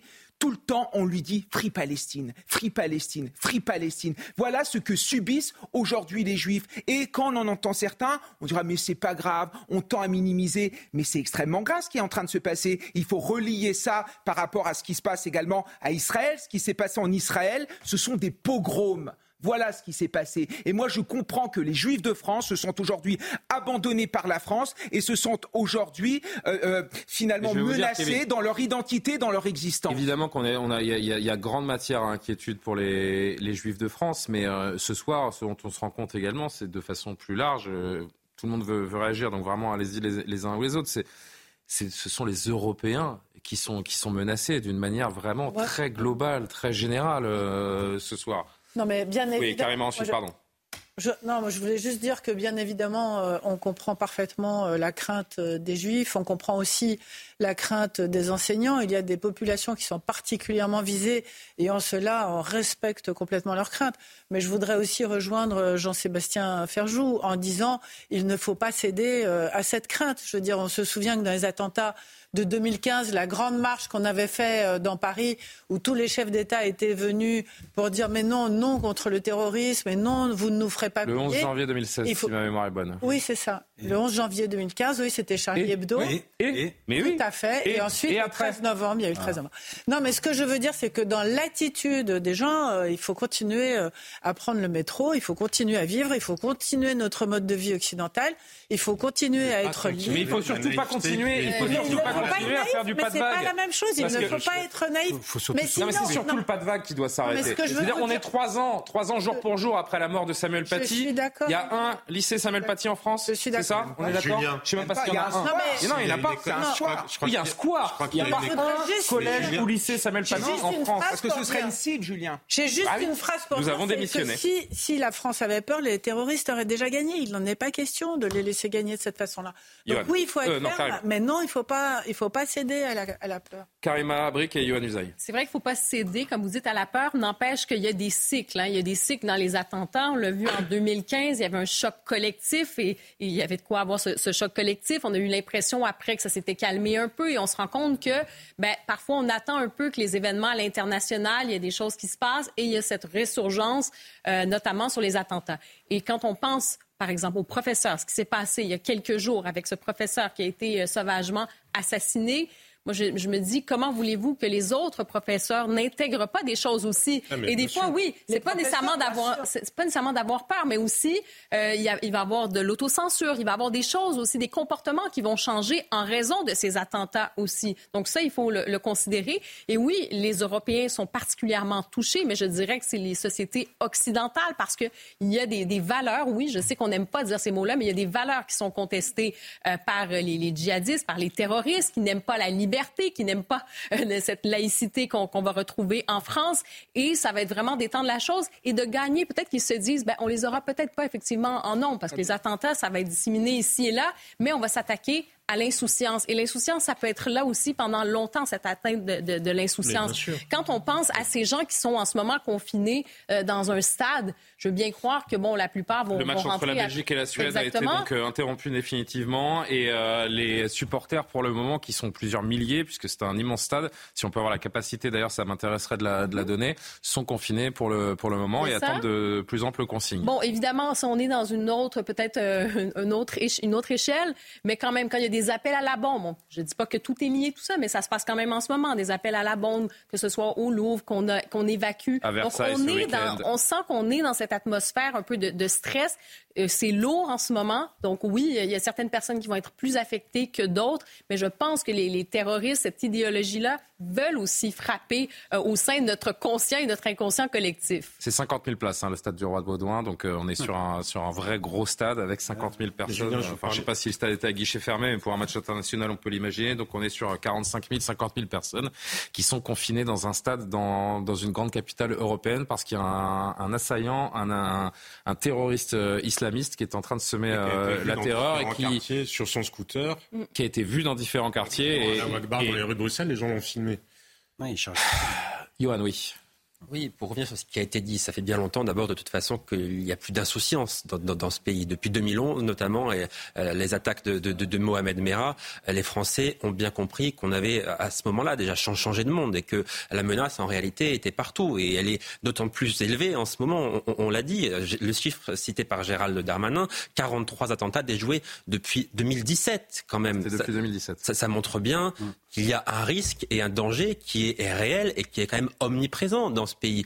Alors vous arrivez à en, déjouer certains, 8 Et puis il y a toujours cette phrase, hein, une fois qu'on a dit 43 attentats déjoués, il y a toujours cette phrase qui revient, je ne sais pas si elle a été prononcée hier, mais le risque zéro n'existe pas et on ne pourra jamais empêcher une attaque. Non mais ça, ça c'est une réalité. Le risque zéro n'existera jamais. Seulement, il y a peut-être des décisions à prendre, effectivement, pour réduire ce risque. Des personnes qui sont fichées S et qui devraient être expulsées et qui ne le sont pas, euh, manifestement, ça, ça permet de maintenir le risque à un niveau élevé, de, renforcer dans une situation où notre État euh, à, nouveau.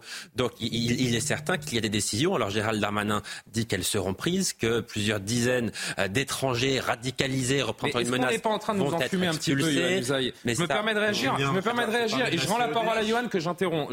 Emmanuel Macron qui demande donc ces dernières heures de passer au peigne fin le fichier des radicalisés expulsés avec une approche spécialisée, demande-t-il, pour les jeunes hommes originaires du Caucase de 16 à 25 ans, parce qu'il y a un raté évidemment autour de la famille Moguchkov, qui est donc la famille de ce terroriste assassin de Dominique Bernard. Admettons, très bien, admettons qu'on cherche à, expulser une famille russe d'origine tchétchène. Vladimir Poutine, il va nous donner un laisser-passer il va, il, va, il va laisser rentrer un terroriste islamiste sur son, sur son territoire? Vous croyez qu'on va expulser un terroriste tchétchène, un terroriste russe d'origine tchétchène en Russie? Non, mais, mais jamais de la vie ça va être, ça va être jamais de la vie. Effectivement, la, donc, France, la France n'est pas seule. donc, ce qu'on nous annonce n'a pas de valeur. Ça, ça, a une valeur. Il y a une volonté. C'est déjà pas mal. Avant, ah il n'y en avait pas. Donc, si vous voulez, c'est déjà un pas en avant. Quand il y a une volonté politique, les choses peuvent quand même changer. Mais effectivement, il ne suffit pas que la France mm. dise on va expulser pour que la personne soit expulsée. Encore faut-il que le pays accueille euh, la personne et délivre le laissez-passer consulaire pour pouvoir effectivement l'accueillir. Ça peut être aussi une autre solution euh, dont on ne parle jamais. C'est-à-dire qu'il n'y a pas que l'expulsion vers le pays d'origine, parce que juridiquement, c'est extrêmement compliqué à gérer vis-à-vis de pays qui soit ne veulent pas reprendre leurs ressortissants, soit qui seraient des pays où objectivement ils pourraient même être en danger. C'est de leur dire, maintenant, soit vous êtes en rétention administrative ou même en prison en France parce que vous ne respectez pas les valeurs françaises et vous vous montrez violent, soit vous décidez d'un point de chute. Mais là, je voyais ce soir Mila, vous vous souvenez de Mila? Oui. Parce que justement, vous disiez l'hypocrisie entre les déclarations officielles. Elle publie sur les réseaux sociaux le dossier d'une enquête euh, qui la concerne parce qu'il y a un Tchétchène qui veut la tuer depuis plusieurs années. Eh bien, que croyez-vous qu'il lui arrive au Tchétchène en question? Il est en liberté. Donc, je vous parlais de la CEDH tout à l'heure. S'il n'y a pas ce sursaut-là moral, ce réarmement moral, et si les citoyens français n'exigent pas de leurs institutions, y compris des institutions européennes, enfin, pour le coup, la CEDH, ça n'est pas l'Union européenne, c'est euh, encore autre chose. Mais si nous n'avons pas eh ben, cette exigence politique-là, nous ne nous en sortirons pas. Il serait intéressant d'en parler avec Ghislain Benessa, qui est avec nous. Bonsoir, monsieur. Merci euh, d'avoir patienté. Ça fait quelques minutes que vous êtes, que vous êtes connecté. Vous êtes euh, avocat, auteur entre autres de l'état de droit à l'épreuve du, euh, terrorisme. Euh, j'imagine que ça fait une bonne heure que vous êtes sur, sur les réseaux sociaux ou les chaînes info à constater ce qui se passe à Bruxelles. Selon votre grille de lecture, à quoi assistons-nous ce soir? Je vais être tragique et dur à ce qui à ce qui doit se produire. C'est-à-dire que ce qui vient d'être dit par Jean-Sébastien Ferjou est exactement le problème essentiel que nous avons, le, problème. Hein. Et quand je dis le problème, je, je pourrais le répéter jusqu'à demain, c'est-à-dire qu'on on met en place les, les, conditions de notre suicide. L'Europe, et je ne parle pas de l'Europe, l'Union européenne, hein, je parle de l'Europe au sens large, a mis en place les outils qui nous permettent de faire tout sauf de nous défendre. Et le problème, c'est que Jean-Sébastien Ferjou parlait de la CEDH, mais on pourrait largement euh, euh, généraliser le problème, puisqu'en fait, l'Europe, l'Union européenne est, la cousine, une sorte de cousine plus tardive de la Cour européenne des droits de l'homme, et les deux s'interpénètrent, mettent en place des conditions qui font que sur les frontières, sur la sécurité, sur la migration, sur la libre circulation, nous sommes ouverts aux quatre vents, ce qui fait que le fait même d'imaginer ce soir qu'on ferme la frontière entre la France et la Belgique est une absurdité le fait qu'on imagine que, parce que ça suffira jamais, parce qu'en en fait, si vous voulez, la, grille de lecture, le logiciel qu'on a intégré, c'est que les frontières n'existent plus. C'est que en fait Frontex est une, est une farce euh, qui a, qui a des, modalités d'action telles qu'en fait elle ne sert à rien. Vous vous rappelez, je, je suis désolé de faire un peu de, rappel un peu tragique, mais il y a, il y a quatre ans, le, ou trois ans plus tôt, le directeur français de Frontex avait été viré manu militari parce qu'il avait considéré, et à juste titre, que Frontex, en fait, devait plus s'occuper des droits fondamentaux des migrants que de la question de la gestion des frontières, c'est-à-dire de, gérer les flux et de rappeler qu'il y a une frontière, une grille de séparation entre le continent européen et ce qui vient d'extra-européen. Et en fait, cette façon d'envisager le problème, c'est répercuté à tous les niveaux, c'est-à-dire au niveau local, national, juridique, juridictionnel, etc. Et ça fait qu'aujourd'hui, ce qui se produit, c'est une éternelle réplique d'une façon qu'on n'a toujours pas compris, c'est-à-dire que le, terrorisme que nous vivons est un terrorisme qui s'appelle, et qu'on devrait rappeler, qui s'appelle déterritorialisé.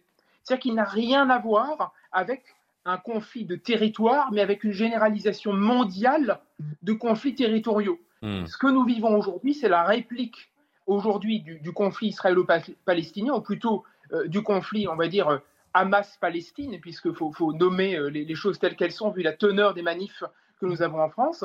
Et aujourd'hui, on est incapable de gérer ça parce que nous avons financé, nous avons voulu, nous avons intégré.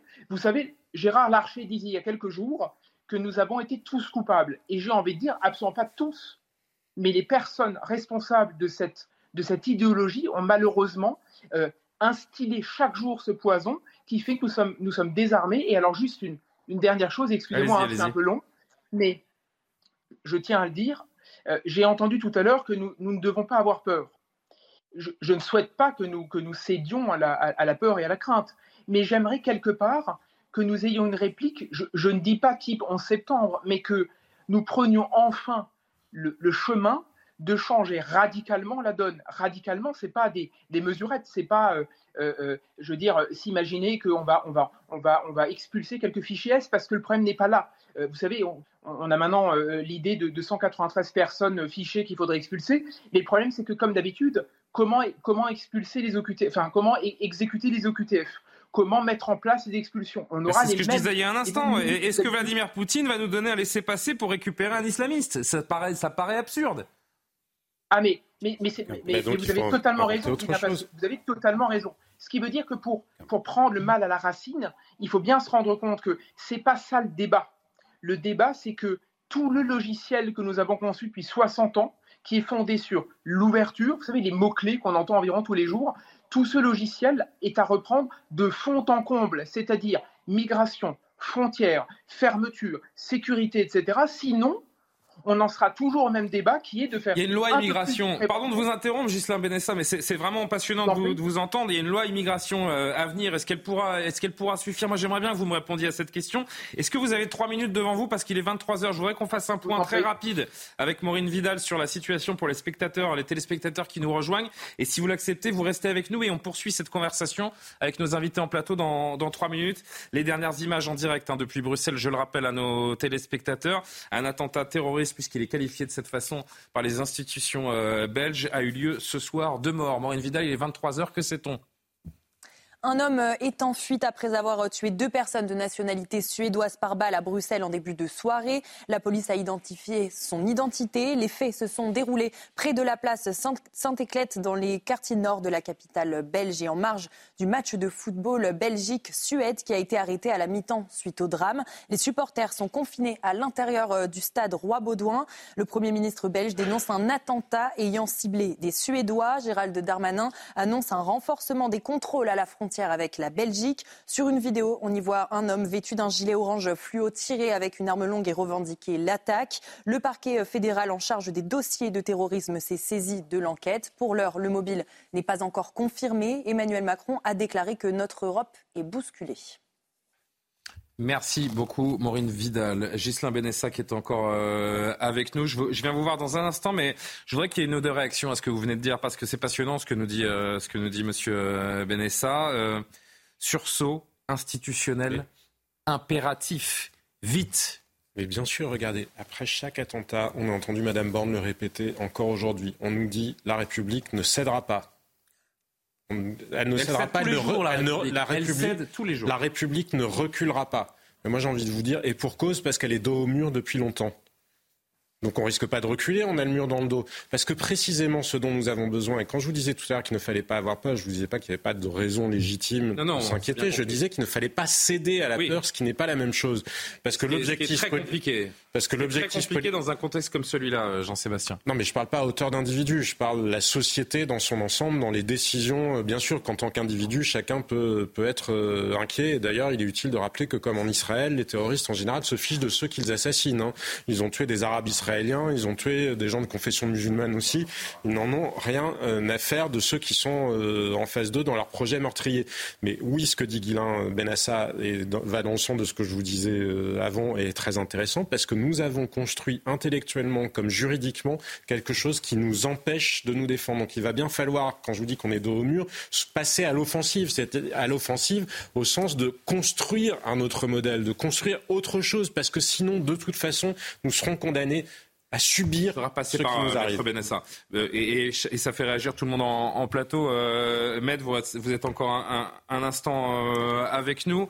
Euh, un mot sur ce qui vient d'être dit en, en, plateau. Je parlais aussi de cette loi immigration à, à venir. Suffira-t-elle? Euh, Il y a le versant très pessimiste de, de, de, la lecture des événements qui peut nous pousser à nous dire mais, mais c'est trop tard, c'est trop tard. Cette, cette guerre, en fait, elle est, elle est perdue depuis un petit moment déjà. Vous savez, je, oui, je suis pas, je suis pas très optimiste, mais, mais en fait, euh, je vous donne deux exemples précis euh, mm. pour, pour, pour qu'on avance un peu. Deux exemples extrêmement concrets dont on débat depuis quelques temps. Euh, c'est un peu l'actualité à la pointe depuis quelques mois. Deux exemples.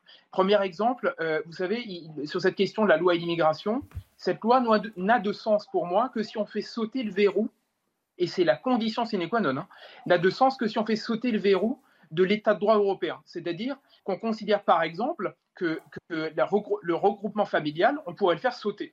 C'est-à-dire qu'on envisage une vraie loi, on rappelle que les députés sont les dépositaires de la loi française et ne s'embarrassent pas des critères d'exigence posés par le droit européen pour dire, eh ben non, quelqu'un qui vient de l'autre bout du monde avec une culture qui n'est pas la culture française ne peut pas faire venir l'intégralité de la famille qui, de nouveau, elle-même, produira d'autres petits qui seront les poisons de demain qui s'attaqueront euh, à un lieu, à un stade, à des gens dans la rue, etc.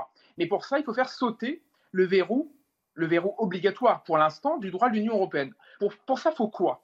Il faut, vous savez, il faut un peu de courage à, à, accepter d'être politiquement totalement incorrect. Je ne dis pas que c'est facile, hein, mais il faut commencer par ce bout-là. Ça, c'est une première chose. Deuxième chose, je vous donne un exemple aussi très concret la Cour européenne des droits de l'homme considère qu'on ne peut pas renvoyer quelqu'un dans un pays dans lequel il peut faire l'objet de traitements inhumains ou dégradants. Mhm.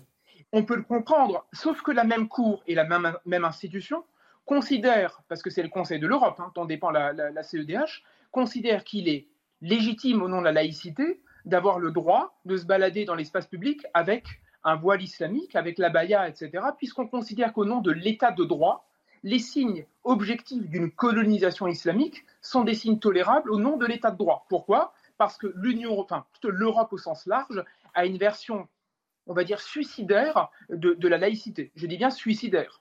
Si ces verrous-là ne sont pas sautés, toutes les lois du monde n'ont aucun intérêt. Pour quelle raison?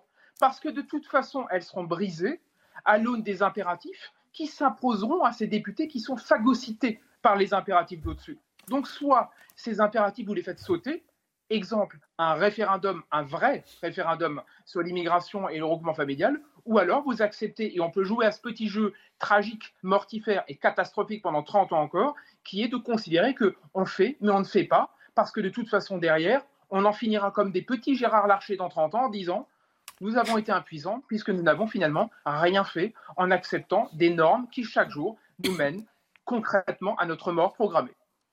Une réaction en plateau et, je viendrai vous voir une dernière fois si, euh, si vous gardez encore quelques, quelques instants avec nous. Yohann Usaï et Valérie Lecable. Un mot sur la loi immigration, puisque vous l'avez évoqué. Vous dites est-ce que ça permettra de véritablement changer les choses? Ça ne sera pas une révolution, évidemment. Ça n'est pas ça qui mettra fin aux attaques terroristes sur notre sol. Néanmoins, ça peut changer quelques éléments.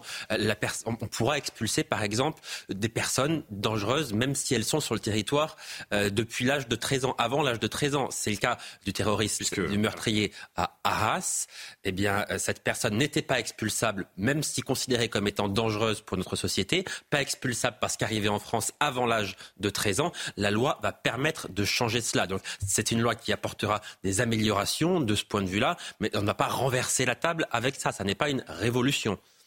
Oui, mais ce que je voulais rajouter justement euh, dans la veine de ce que vient de dire euh, Johan, c'est qu'il y a d'autres dispositions dans ce, dans ce projet de loi. Il y a cette histoire d'asile, par exemple. Vous savez, aujourd'hui, les gens viennent dans le pays et ils demandent l'asile une fois qu'ils sont installés dans le pays. Ça fait longtemps que la droite réclame que. C'est presque une filière d'immigration dévoyée désormais. Que, hein. que, cette demande d'asile soit faite dans le pays de départ et, dans, et pas dans le pays d'arrivée. Peut-être qu'avec ce qui est en train de se passer aujourd'hui, ce sont des questions qui vont être posées. Sur les OQTF, vous savez très bien que euh, l'assassin de, euh, du, professeur euh, de vendredi dernier, de Dominique Bernard, il avait fait l'objet d'une procédure d'un OQTF, lui et l'ensemble de sa famille, en 2014. Pourquoi cette OQTF n'a pas été exécutée Parce qu'il y a eu un recours à l'époque d'associations environnementales autour de lui qui ont dit on ne peut pas laisser partir. Ça va être durci aussi sur les recours. Donc on ne peut pas non plus peut-être attendre la Lune. il y aura quatre recours toujours. Hein. Mais on peut, on peut quand même se dire que ça va être enfin une priorité d'Emmanuel Macron qui a mis un temps fou à s'emparer du sujet parce que tout son premier quinquennat, il s'en est pas occupé. Et on voit mal aujourd'hui quand même qu'ils n'aillent pas euh, plus loin que euh, ce qu'ils ont fait jusqu'à maintenant et qu'il n'y ait pas des mesures concrètes et, plus efficaces qui soient prises rapidement. Un dernier mot. Euh, je voudrais, qu'on dise un dernier mot avec Gislain Benessa avant de, avant de le libérer. Euh, tous ces politiques qu'on évoque, qui ont renoncé au fil des années à faire respecter notre état de droit, qui se sont soumis aux institutions européennes, qui ont eu du mal, voire qui ne sont jamais parvenus à faire expulser ceux qui devaient l'être, ils sont co-responsables de ce qui s'est passé euh, vendredi à Arras, de ce qui se passe euh, par extension euh, en Europe en ce moment? Vous savez co-responsable, je, veux dire, je pense, vous savez que c'est insidieux, c'est-à-dire que le, je, sais que là je vous raconte ma vie, hein, mais je pense que la, jeunesse française, et on, a tous un peu vécu ça, moi j'ai vécu, vous savez, une période dans laquelle à l'université en, droit. Je veux dire, j'ai fait, fait ma thèse euh, comme, comme mon doctorat à l'université. J'ai appris de façon benoîte, telle une religion, qu'il n'y avait pas de salut hors de l'Union européenne. C'est-à-dire qu'il y a, y, a une, y a une chape de plomb idéologique qui est considérée comme, vous savez, un, c'est comment dire, c'est l'eau minérale que vous buvez tous les jours et vous considérez que c'est logique de boire cette eau. Pourquoi changer finalement de flotte quand on vous dit que c'est de l'eau bénite? Je pense que le problème, il est là c'est-à-dire le, fait de Emmanuel Macron est le, parangon de cela, c'est-à-dire qu'il est, il, est le, fils caché de Giscard, il est celui qui a bu cette eau-là depuis très longtemps. Je dis ça parce que cette eau-là en soi n'est pas condamnable. La question n'est pas est-ce qu'elle est, comment dire, est-ce qu'on n'a pas le droit de la boire? La question c'est de savoir si un jour cette fontaine doit, doit se tarir parce qu'on se rend compte qu'elle n'est plus potable. C'est exactement la question à laquelle nous sommes soumis depuis maintenant un bout de temps. Vous savez, les États-Unis, regardez le 11 septembre. Le 11 septembre, les États-Unis ont réagi avec une guerre en Irak largement condamnable, euh, Guantanamo avec des, des, excès euh, on ne peut plus condamnables également, mais il y a eu quelque chose comme une, prise de conscience patriotique. D'une certaine manière, regardez Israël. Aujourd'hui, Israël, parce qu'ils ont cette survie au fond d'eux, ils ont quelque chose qui font qu'à la fois ils sont meurtris, ils sont saisis d'effroi, et en même temps, on sent une réplique immédiate qui, fait que leur, leur survie, enfin, il en va de leur survie nous, depuis longtemps, en dehors des bougies, des flonflons et des, nounours, nous avons une, espèce de façon de remettre à demain en, en nous imaginant que, des, que, des, que des, dispositifs à la petite semaine qui sont pris isolément peuvent tout régler. Regardez la loi SILT. Nous avons une succession de lois qui ont été prises dans le cadre antiterroriste qui étaient des, des lois tout à fait louables. La question n'est pas là. Mais ces lois règlent des problèmes extrêmement concrets, précis, mais pas du tout le logiciel d'ensemble. Oui, mettre des périmètres de sécurité, oui, à instaurer des, périmètres de protection, c'est très bien, mais la question n'est pas de faire de l'état d'urgence permanent, la question n'est pas d'intégrer dans la loi des dispositifs de renforcement de sécurité, la question c'est de modifier le, logiciel qui sous-tend le tout. Parce que sinon, nous allons, nous allons comment dire, faire du bric et broc sur des, des morceaux de mesures, mais nous n'allons surtout pas traiter le problème essentiel, qui est que, quoi qu'il en soit, si nous ne changeons pas notre lecture du multiculturalisme, de l'immigration et de, de la façon dont nous concevons notre lien social, nous n'y arriverons. Je suis désolé, Gisela ça, je vous avais promis de vous libérer, mais vous, vous m'amenez vers une autre euh, une question et, je, et, si vous le voulez, vous pouvez nous, nous répondre brièvement. Je ne sais pas si vous êtes pris par le temps ou pas, mais oui, évidemment, j'ai l'impression que de plus en plus, j'allais dire tout le monde, en tout cas de, de plus en plus euh, d'observateurs, de, de, personnes concernées par la vie de notre, notre pays, de, de l'Europe, comprennent que euh, l'immigration est un sujet et que la maîtrise des flux migratoires est un sujet euh, sérieux et, et prioritaire. Mais est-ce qu'il faut se polariser sur l'immigration l'immigration, ou plutôt dans le temps où nous sommes, avec cette lame de fond qui est en train de, traverser l'Europe, s'intéresser peut-être plutôt aussi à la façon dont, dont les messages de haine sont diffusés. Parce que tant que vous aurez une idéologie qui infusera dans nos sociétés, vous apporterez la gestion que vous voulez aux flux migratoires, euh, vous n'aurez pas la réponse nécessaire parce que c'est quelque chose, oui, c'est une, c'est une lame de fond, immigration ou pas, tant que ce message infusera que les frères musulmans auront de l'influence dans les civilisations occidentales, le problème ne sera pas réglé. Ah mais attendez, l'un n'empêche absolument pas l'autre. Euh, je suis d'accord avec vous, Julien Pasquet, évidemment. Hmm. Mais vous savez, euh, le problème, il est, il est, là encore, il est, il est malheureusement simple vous savez, la tenaille, euh, euh, lorsqu'on parle d'islamo-gauchisme, on, a tendance à, bon déjà, longtemps on a cru, enfin certains ont cru que c'était un, fantasme malheureusement qui nous a amené vers le pire, mais surtout, en fait, le problème c'est que d'un côté nous avons euh, l'islamisme et nous avons la question migratoire, et de l'autre côté nous avons la, question de, la, lecture idéologique que nous faisons cela, c'est-à-dire que le wokisme, je ne parle pas du wokisme en, en termes de, de, de, questions de genre, parce que ça c'est le petit bout de la lorgnette qu'on a souvent, le problème, c'est que le wokisme, chaque jour qui passe, est un, euh, fabrique un affaiblissement idéologique et fabrique les conditions de ne pas voir le réel en face. C'est-à-dire que le wokisme, ou plutôt l'islamo-gauchisme, c'est d'un côté, d'un côté, c'est un affaiblissement idéologique, c'est une façon de nous, de nous emmurer ou de nous interdire de voir l'islamisme en face. Donc ça, c'est-à-dire concrètement quoi? Qu'il faut d'un côté agir agir sur notre perception du réel, donc mettre en place un réarmement idéologique qui passe à l'école, à l'université, dans tout ce qui permet de regarder la, menace. Donc, euh, je veux dire, évidemment, le traitement des réseaux sociaux, la question de l'information, l'endoctrinement des jeunes, euh, la relation à la patrie, à la nation. Arrêter de dire que le nationalisme est un gros mot. Évidemment, arrêter de considérer que le patriotisme est un gros mot. Et ce genre de choses qui sont en fait un réarmement idéologique qui nous permettra ensuite de regarder en face d'autant plus froidement, sereinement et sans excès, je dis bien sans excès, la question de l'immigration. Mmh. Vous savez, les, débordements, ou plutôt considérer que l'immigration ou la question migratoire est un problème d'extrême droite, en fait, c'est le piège que nous tendent ceux qui ont cru que c'était des... Enfin, mais c'est un piège dans lequel nous sommes tombés depuis 40 ans et qui crée euh, peut-être en partie la situation actuelle. Complètement, mm. c'est exactement ça. C'est une tenaille, c'est une tenaille qui nous a entraînés vers le fond. C'est une tenaille qui dure depuis longtemps. Le problème, c'est que euh, on a l'impression que les choses changent. Vous savez, quand la parole se libère un peu, sans vouloir faire du, du MeToo adapté à la question migratoire. Mais en fait, la parole s'est très peu libérée. L'omerta dure encore. Et le problème, c'est que plus cette omerta se répand sur des questions aussi, vous savez, la question aussi centrale, qui est une question aussi de natalité la, France fait peu d'enfants, donc on, a, on a cette éternelle question qui est de savoir comment est-ce que le sol migratoire s'est construit, comment est-ce que finalement les entreprises ont besoin de migration? Vous savez, on, a, on parlait de la loi immigration à l'instant, la question va être de savoir si on ne va pas aussi régulariser plus de sans-papiers pour quelque part faire les travaux que soi-disant les Français ne veulent, ne, veulent, pas faire, ce qui fait que du coup on, affaiblit ou plutôt on, on, ouvre à nouveau les vannes qu'on est censé fermer de l'autre côté.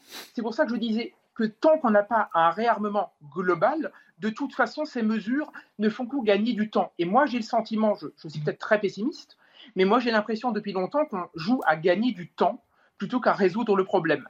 Est-ce que cette fois-ci, la loi va servir à gagner du temps à résoudre le problème? Moi, je pense qu'à nouveau, on va gratter un peu de temps en imaginant que quelque part, on filera la patate chaude à celui d'après.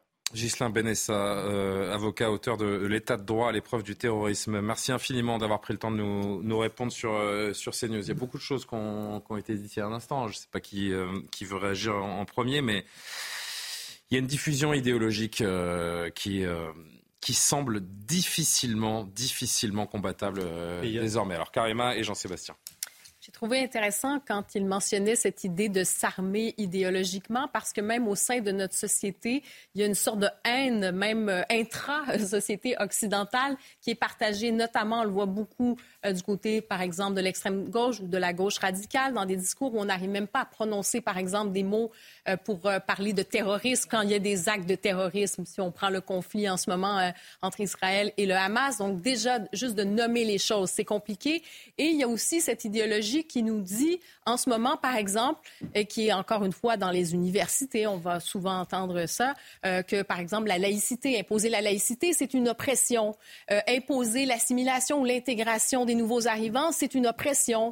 Euh, imposer certaines, même pas imposer certaines valeurs, mais parler finalement de, de, son histoire, ça va être une oppression aussi. Alors il y a ce discours qui, qui infuse, je pense, qui est un problème. je regardais notamment encore une fois, si on revient au conflit actuel dans les universités dites d'élite, hein, que ce soit par exemple même aux États-Unis, à Harvard, à Stanford, qui tiennent responsable euh, littéralement Israël pour euh, les, actes du Hamas, pour les, ce qui s'est passé dans les Il y avait des milliers de personnes à Paris, place de la République, la semaine En fait, mon point, c'est que c'est comme si on a intériorisé finalement que les attentats, ce qui se passe finalement, c'est de notre faute.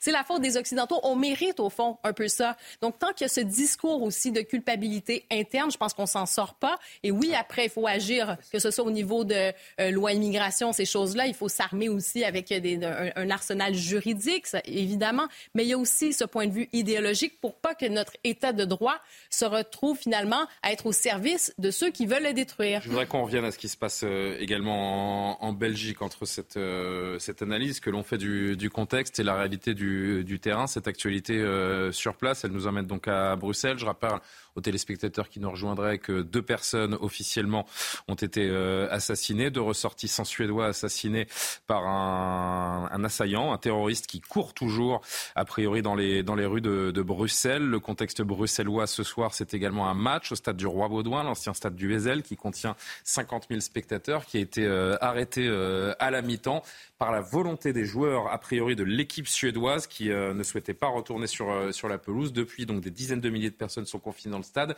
Je propose de vivre cette séquence où le speaker du stade, après 45 minutes jouées, annonce à la foule que la partie ne reprendra pas ont décidé d'arrêter le match. Nous respectons évidemment cette décision.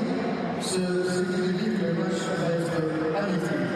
Veuillez, s'il vous plaît, rester sur place jusqu'au moment où le personnel de sécurité vous demande de quitter le stade. Voilà, et actuellement, il y a toujours euh, évidemment beaucoup de monde dans ce stade. Une citation, euh, Jean-Christophe Couvi, qu'on peut imaginer particulièrement confuse. On rappelle qu'il y a un homme qui est en fuite, il y a une chasse à l'homme qui est euh, en cours dans les, dans les rues de, de Bruxelles, avec le caractère dangereux que l'on imagine, puisque c'est un homme qui est lourdement armé, qui a tiré à la Kalachnikov, qui semble avoir revendiqué son, son attentat. Donc un homme extrêmement dangereux, peut-être également des complices à, à retrouver, et dans le même temps, des dizaines de milliers de personnes angoissées à sécuriser. Oui, en fait, euh, l'idée c'est de savoir, euh, essayer de le retrouver, savoir où est-ce qu'il peut, euh, est-ce peut être. Donc c'est une vraie chasse à l'homme, et en même temps, c'est oui, est-ce qu'il a des complices, est-ce qu'il n'y a pas une autre cellule qui pourrait s'activer et en fait, le fait de libérer trop tôt les supporters, peut-être qu'une cellule de terroristes attendrait justement ses supporters pour faire un, carton. Voilà. Donc en fait, encore une fois, on est obligé de, de, de, de prévenir, euh, d'avoir plein de petits scénarios et, euh, et, et, après il y a des, des, je vais dire des, des, fiches réflexes. On sait comment faire. Euh, dans ces cas-là, ça s'organise. C'est une logistique, c'est compliqué. Il faut rappeler des renforts. Ça se trouve même euh, là actuellement les, les collègues belges sont rappelés chez eux pour venir pour venir suppléer les policiers pour parce qu'ils ne sont peut-être pas assez en nombre. Est-ce qu'ils vont faire venir aussi une partie de l'armée? Enfin voilà. Je veux Dans ces cas-là, on mobilise évidemment beaucoup de monde les, parce que, tous les effectifs euh, ceux qui sont en repos, ceux qui sont en réserve. Euh. Ah bah, alors en France, ça peut être comme ça. En Belgique, je sais pas, mm. mais nous on a des plans de rappel et effectivement, on peut nous rappeler. on est censé répondre. Voilà. Donc encore une fois, c'est très anxiogène. Euh, effectivement, on se met à la place, euh, bah, à la place des supporters qui doivent échanger aussi par téléphone, rassurer leur famille. Enfin, je veux dire, c'est c'est vraiment tout un voilà. C'est en fait c'est ce que les terroristes veulent ils veulent justement que le, la, vie s'arrête, que ce soit la panique. Ils veulent mettre ça de façon théâtrale, S'il n'a pas compris, c'est un homme seul qui fait paniquer un pays entier ce soir. Voilà la situation. Et, pas que, et pas que ce pays, parce que du coup, ça met en alerte tous les autres pays européens aussi. Les frontières entre la Belgique et la France sont fermées ce soir. Voilà, est-ce que ça peut pas arriver chez nous? Voilà, est-ce que ça peut pas arriver chez nous? On le sait, de toute façon, qu'il y a cette, euh, cette épée de Damoclès depuis quelque temps. De toute façon, on voit bien euh, les, les, alertes aussi ministérielles qui disent attention, on a des messages d'Al-Qaïda, hmm. euh, voilà, on est des cibles potentielles. On sait qu'on être visé aussi avec les Jeux Olympiques qui vont arriver. Actuellement, on a encore des touristes euh, qui sont en France. Il y a une année 2024 sous très, très le haute sécurité ah, mais qui va oui, être gérée par nos Effectivement, par nos les, les, vagues, les, vagues, oui, les, les vagues qu'on a pu voir à Lampedusa, etc. Est-ce que dedans, il n'y a pas des cellules infiltrées? Voilà, mais ça va être encore l'enjeu. Et on se doute bien que les services de renseignement français sont sur les dents et moi, mes collègues, euh, ce sont des anges gardiens quelque part. Ils travaillent dans l'ombre pour que justement les Français puissent vivre sereinement. Restons en Belgique quelques instants si vous le voulez bien. On est en ligne avec Pierre. Pierre, merci de nous répondre. Vous êtes français, vous vivez à Bruxelles dans le euh, quartier de Molenbeek. Euh, ma première question, elle est très simple. Pierre, merci de nous répondre hein, en direct sur, sur CNews euh, ce soir. On imagine le, climat, le sentiment d'effroi et le, et le climat particulièrement anxiogène dans la ville de Bruxelles ce soir. Est-ce que vous pouvez nous raconter comment vous avez vécu les, les deux dernières heures? Même plus, les trois, quatre dernières heures plutôt, pardon. Absolument. Moi, j'étais euh, chez moi lorsque les, attaques ont eu lieu, mais j'habite euh, juste à côté, au bout de la rue. En fait, c'est là où euh, l'attaque ou l'attentat terroriste islamiste a eu lieu. Donc, c'est un, endroit, c'est un lieu que je connais très bien puisque j'y passe, j'y passe tous les jours. Est-ce que vous pourriez nous décrire justement ce quartier? Pardon de vous avoir coupé. Non, non, l'ambiance. oui, alors ce quartier, donc euh, c'est euh, à la frontière, on est vraiment au bout de, Bruxelles et de l'autre côté, là où je suis, c'est euh, Molenbeek qui est connu pour avoir accueilli depuis 25 ans tous les terroristes en fait qui ont commis un certain nombre d'attentats contre le, commandant Massoud en, 2001, juste avant les attentats du 11 septembre, jusqu'à les attentats euh, du 13 novembre 2015. Donc tout un tas de terroristes viennent de Molenbeek, euh, l'endroit où je vis. Et euh, effectivement, c'est une place forte du, terrorisme en, Belgique, même si le, quartier évolue et que plusieurs centaines de millions d'euros ont été dépensés pour réhabiliter ce, quartier, donc qui se transforme. Mais on, on, le voit, pas un point suffisant pour enrayer cette spirale de terrorisme islamiste. Est-ce que vous en savez un petit peu plus, vous, sur ce qui, passe, ce qui se passe euh, bah, non, loin de, non loin de chez vous, que ce soit aux abords du stade, euh, du, stade du Roi Baudouin, où 50 000 personnes sont, sont confinées, cette chasse à l'homme qui se, qui se poursuit par ailleurs? Est-ce que les, on peut imaginer que les, les, les chaînes de télé belges euh, sont à 100% sur, sur cette actualité? Est-ce que vous avez eu des consignes? Est-ce que les habitants de Bruxelles ont des, ont des consignes de sécurité de la part des, des forces de l'ordre également? Alors effectivement, il y a une incitation à aller sur un site internet qui permet en fait de nous tenir informés lorsqu'il y a euh, un, attentat et c'est euh, grâce à ce système que j'ai pu être euh, informé. voilà, mais en réalité, vous pouvez le voir sur les télévisions belges. toutes les éditions, toutes les chaînes de télévision sont en édition spéciale, mais on est tout aussi bien informé sur sur CNews qui donne une vision euh, très complète de la hmm. situation. Euh, je ne sais pas si ça fait longtemps que vous êtes en, Belgique, Pierre, mais euh, alors que cet attentat a eu lieu, je le disais, il y a, à peine 4-5 heures, vous avez déjà euh, notamment ce, député fédéral, ce député fédéral Denis Ducarme, député fédéral à la Chambre belge des représentants, membre du mouvement réformateur, qui est un mouvement de, de centre droit en Belgique, qui, alors que je vous dis, on est toujours dans cette dans cette sidération qui plus est côté belge, qui qui dit que ben, la Belgique a eu tort, a sous-estimé ces dernières années la, menace terroriste. Je le dis, euh, il me semble euh, que d'estimer la menace terroriste était derrière nous ces derniers temps. Est-ce que euh, la Belgique a d'une manière générale un peu, un peu péché par, par naïveté autour du risque terroriste? Absolument, en plus dans une, région qui est tenue par la, gauche et, l'extrême gauche, et ce, mouvement, le mouvement réformateur qui est un, un contrepoids à cette islamo-gauchisme, mais effectivement, la situation est très préoccupante et on, en a l'illustration à nouveau, à nouveau, à nouveau ce soir. Et j'ai reçu énormément de messages lorsque l'attentat a eu lieu d'amis juifs vivant à Bruxelles, d'amis également israéliens de toutes les confessions. Et effectivement, qui me disaient, mais écoutez, on est très inquiet pour toi. J'étais très ému de leur message en disant, mais vous vivez une situation dramatique et euh, vos premières pensées vont vers moi. Comment vous sentez vous, J'imagine que vous avez, enfin, j'imagine, j'en sais rien. Vous avez peur de sortir de chez vous? Vous, êtes euh, inquiet, vous êtes inquiet pour les pour les jours qui viennent? Bah, un petit peu, enfin pour, euh, c'est peut-être de l'anecdote, mais je devais sortir mes poubelles ce soir et je, ne le fais pas parce que j'ai pas envie d'être dans une situation délicate. voilà, mais effectivement, je pense que demain je resterai euh, chez moi et, ensuite euh, je, verrai comment euh, je pourrais m'organiser, mais, mais je souhaite faire preuve de, prudence en tout cas. et je pense que ce sera le cas de, d'une grande partie de la population bruxelloise.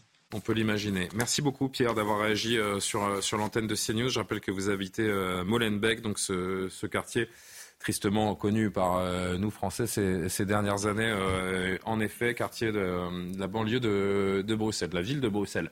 Oui, Valérie, vous vouliez réagir. Merci Pierre. Oui, non, c'est intéressant ce que vient de nous rappeler Pierre. Effectivement, que Molenbeek est le cœur euh, du terrorisme en, Belgique et puis peut-être plus largement qu'en Belgique, puisque c'est de là qu'était venue toute l'organisation des attentats, de l'attentat du Bataclan. Nos voisins belges ont péché par naïveté? Est-ce que je Enfin, par laxisme, en tout cas, par naïveté, je ne sais pas, mais en tout cas par laxisme.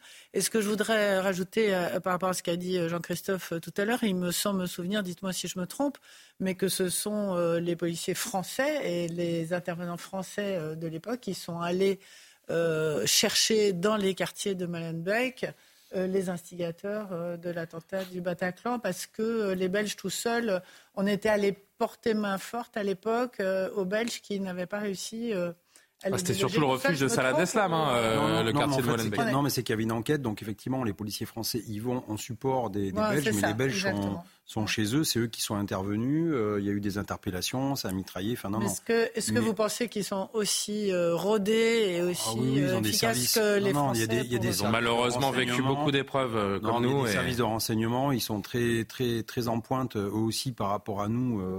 on a beaucoup mm. d'échanges. Donc il y a des échanges, en fait, si vous voulez, c'est pas euh, la Belgique n'est pas toute seule. Il y a vraiment, nous aussi, si ça se trouve, cette personne-là, on l'avait déjà vu en France. Peut-être qu'on a aussi, encore une fois, euh, un petit réseau euh, qui le connaît. Donc en fait, il y aura des échanges avec d'autres pays étrangers, voilà, pour essayer d'avoir un plus d'informations possible. Et dans ces cas-là, tout le monde se serre les coudes. Il est quasiment 23h30. Si vous nous rejoignez, on va retrouver Maureen Vidal pour un point complet en quelques minutes sur la situation à Bruxelles ce soir. Maureen Vidal. Un homme est en fuite après avoir euh, tué deux personnes, de nationalité euh, suédoise par balle à Bruxelles en début de soirée. La police a identifié son identité. Les faits se sont euh, déroulés près de la place Sainte-Télette dans les quartiers nord de la capitale belge et en marge du match de football Belgique-Suède qui a été arrêté à la mi-temps suite au drame. Les supporters sont confinés à l'intérieur du stade Roi-Baudouin. Le Premier ministre belge dénonce un attentat ayant ciblé des Suédois. Gérald Darmanin annonce un renforcement des contrôles à la frontière avec la Belgique. Sur une vidéo, on y voit un homme vêtu d'un gilet orange fluo tiré avec une arme longue et revendiqué l'attaque. Le parquet fédéral en charge des dossiers de terrorisme s'est saisi de l'enquête. Pour l'heure, le mobile n'est pas encore confirmé. Emmanuel Macron a déclaré que notre Europe est bousculée. Eh bien, merci beaucoup, euh, Maureen Vidal. Euh, un homme toujours recherché, ce suspect euh, en fuite, ce match de foot annulé à Bruxelles. Nous sommes à, évidemment, comme chacun sait, dans un pays voisin et, et, ami. Il y a trois jours, en France, la menace terroriste a été aussi portée à exécution, puisqu'un professeur de français a été lâchement assassiné. Il a été d'ailleurs célébré, on lui a rendu hommage aujourd'hui. On a l'impression véritable, on en parlait un petit peu tout à l'heure, mais mais, c'est vrai que c'est un sujet qui, doit nous interpeller, que depuis 9-10 euh, jours, même si cette euh, menace terroriste en France, est présente depuis euh, des années, que depuis 9-10 jours, il y a un déchaînement de, de passion idéologique qui pourrait mener à des choses catastrophiques et, et nous croisons les doigts pour ne pas imaginer que tout cela n'est qu'un début quand on sait bien sûr que ce qui se passe à Gaza peut être un détonateur aux violences ici en Europe et que euh, Tsahal, l'armée israélienne, n'a pas encore entamé son offensive terrestre, celle qui pourrait nous apporter des images terribles de civils en souffrance et qui pourrait ranimer euh, une violence et une haine sur nos, euh, sur nos territoires ici en Europe. Yohann Usaï.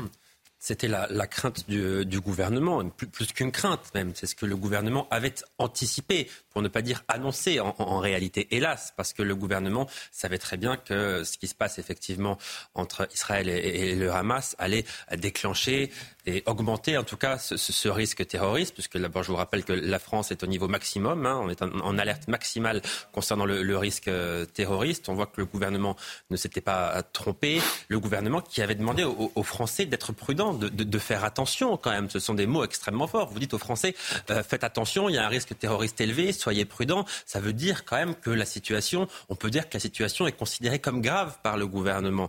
Euh, ça se passait en France il y a trois jours, ça se passe à Bruxelles euh, aujourd'hui. Euh, les islamistes euh, font des Occidentaux une cible, une cible encore plus importante depuis le début de cette guerre, effectivement, entre le Hamas et, Israël. Donc on, on voit, hélas, que cette menace terroriste, à son niveau maximal, elle va perdurer. Ça ne fait hélas que commencer. Ça ne veut pas dire qu'il y aura des attentats aussi fréquemment, mais ça veut dire que ce risque d'attentat, il va rester majeur pendant encore oui. un, un, un, temps long. Et puis on sait qu'on a passé des années à tenter d'éradiquer, euh, notamment au, au, Sahel, cette euh, menace terroriste avec euh, Daesh qui a été largement euh, affaibli également au, au Moyen-Orient, mais on a cette impression qu'on pourra affaiblir tant qu'on pourra ces, ces, organisations. Les attentats prennent une autre forme depuis quelques années, on l'a bien compris. Hein. Euh, on n'assiste plus à ces, à ces, grands attentats euh, préparés de, de, très longue date. Je parle en Europe, puisque ce qui s'est passé même, avec même, le Hamas, si évidemment, c'est autre chose. C'est ce qui est redouté C'est redouté, sauf ouais, que depuis de nombreuses années maintenant, depuis 2015, nous n'avons plus connu ce, ce type d'attentat. Enfin, depuis le 14 juillet 2016 plutôt,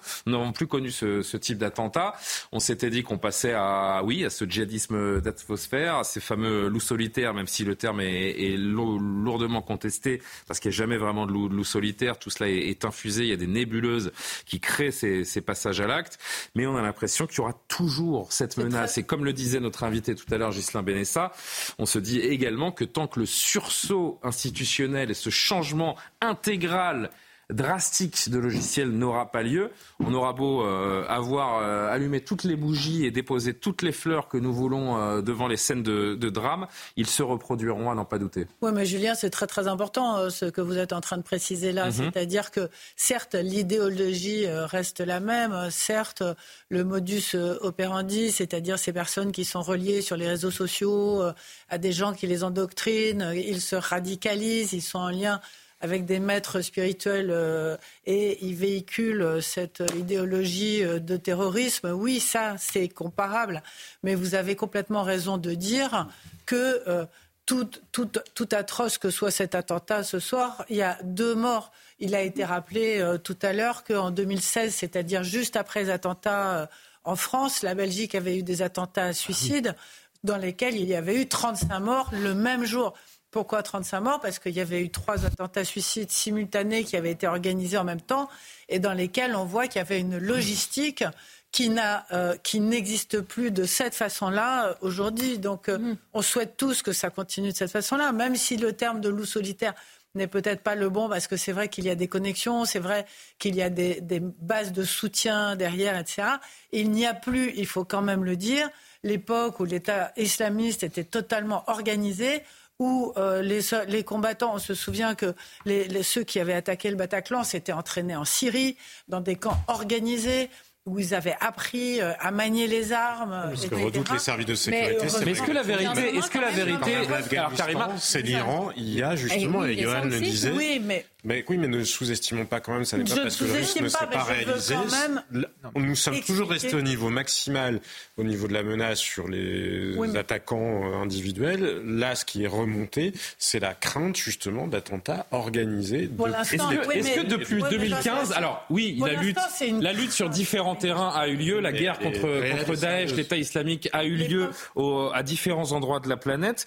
Est-ce que on peut dire que malgré tout, l'islamisme a progressé et continue de progresser dans nos sociétés aujourd'hui ou pas c'est plus diffus, non, mais moins je pense que non, je pense que oui, il y a encore ce terreau qui est assez fertile et je pense qu'en ce moment, il faut se dire, si on peut employer cette expression, qu'il y a une fenêtre aussi d'opportunité pour certains djihadistes, pour certaines personnes qui, euh, qui, se reconnaissent dans ce discours. D'ailleurs, il y a eu cet appel au djihad de la part du Hamas, donc il y a cette fenêtre d'opportunité. Vendredi dernier, jour de, de, la triste mort du, professeur de français. Donc on est quand même dans ce contexte et c'est pour ça qu'il faut quand même tenir compte du, du contexte à l'international en ce moment plus que jamais donc oui, les attentats, est-ce qu'il y aurait de, gros attentats comme on a pu voir? C'est pas ce qu'on voit en ce moment, mais cette fenêtre d'opportunité, elle est quand même inquiétante. Et cette externalisation du conflit, quand on voit même que les grandes puissances ont peur, par exemple, peut-être même de l'implication de l'Iran. Il y avait un article dans le Wall Street Journal hein, qui disait, euh, selon, il y avait des sources anonymes que l'Iran pourrait être impliqué.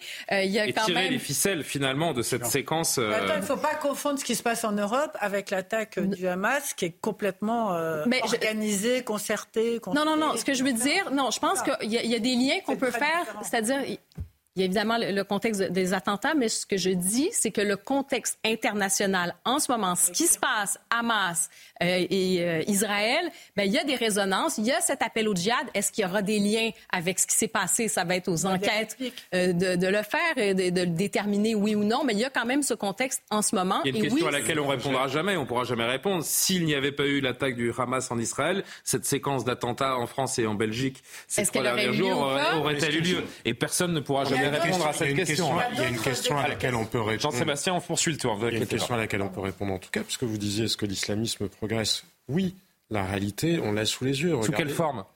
Mais alors, il faut distinguer, même s'il y a un continuum euh, évident, distinguer entre l'islamisme comme projet politique et le djihadisme, même s'il y a des liens évidents entre les deux. Mais l'islamisme progresse. La mosquée de Paris a annoncé la semaine dernière qu'elle se rangeait à la voie du juste milieu. La voie du juste milieu, c'est l'idéologie des frères musulmans la mosquée de Paris. La mosquée de Paris vient d'annoncer ça. Donc on l'a vu avec les manifestations, vous y faisiez référence Kevin tout à l'heure. Et on peut rien faire contre ça. Sur la place de la République, on a vu des gens qui faisaient des saluts nazis drapés dans les, drapeaux palestiniens. On a vu en grande Est-ce qu'on donne du crédit à 5 débile, pardon, sur, euh, sur une place. Vous avez, vu, vous avez vu le nombre de dizaines, voire de centaines ou de milliers de manifestants qu'on a mhm. pu voir à Londres, qu'on a pu voir à Amsterdam, qu'on a pu voir en Belgique, qu'on a pu voir aux États-Unis, qui crient, ils ne disent pas, ils ne sont pas là. Je fais une erreur si je relativise ce genre de, de geste à l'aune des individus. Les Palestiniens, ils sont là pour hurler leur haine des Juifs et au-delà des Juifs de l'Occident. Mhm. C'est ça ce à quoi nous sommes confrontés. Alors après, une fois qu'on a dit ça, et je vous le disais tout à l'heure, on l'a très bien vu en Israël, les terroristes du Hamas, ils ont tué des musulmans aussi. Alors, ils ont tué des Arabes israéliens. Il faut toujours faire la distinction. Mais le projet islamiste d'islamisation de l'Europe, parce que l'Europe, chez les théoriciens islamistes, est perçue comme le ventre mou de l'Occident, celui-là, oui, il demeure. Et au-delà de ça, nous leur donnons raison, puisque juridiquement comme politiquement, nous sommes effectivement un ventre mou. Je me permets de mettre cette conversation entre parenthèses l'espace de quelques minutes parce que nous, nous sommes en lien avec Thierry Belin. Bonjour monsieur, vous êtes secrétaire national du SNPS, c'est le syndicat neutre de la police belge. Merci beaucoup euh, d'être avec nous ce soir. Je ne sais pas si d'ailleurs on m'a pas précisé, vous nous, vous nous parlez depuis, depuis Bruxelles, j'imagine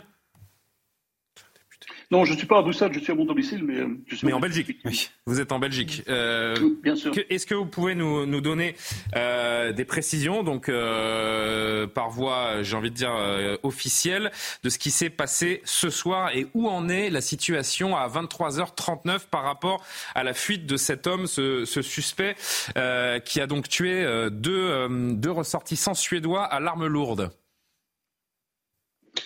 Voilà, donc il, deux ressortissants suédois abattus qui sont décédés et une troisième personne, un chauffeur de taxi, qui a été blessé mais dont les jours ne sont plus en danger. On, ah. craignait pour sa vie, mais ses jours ne sont plus en danger.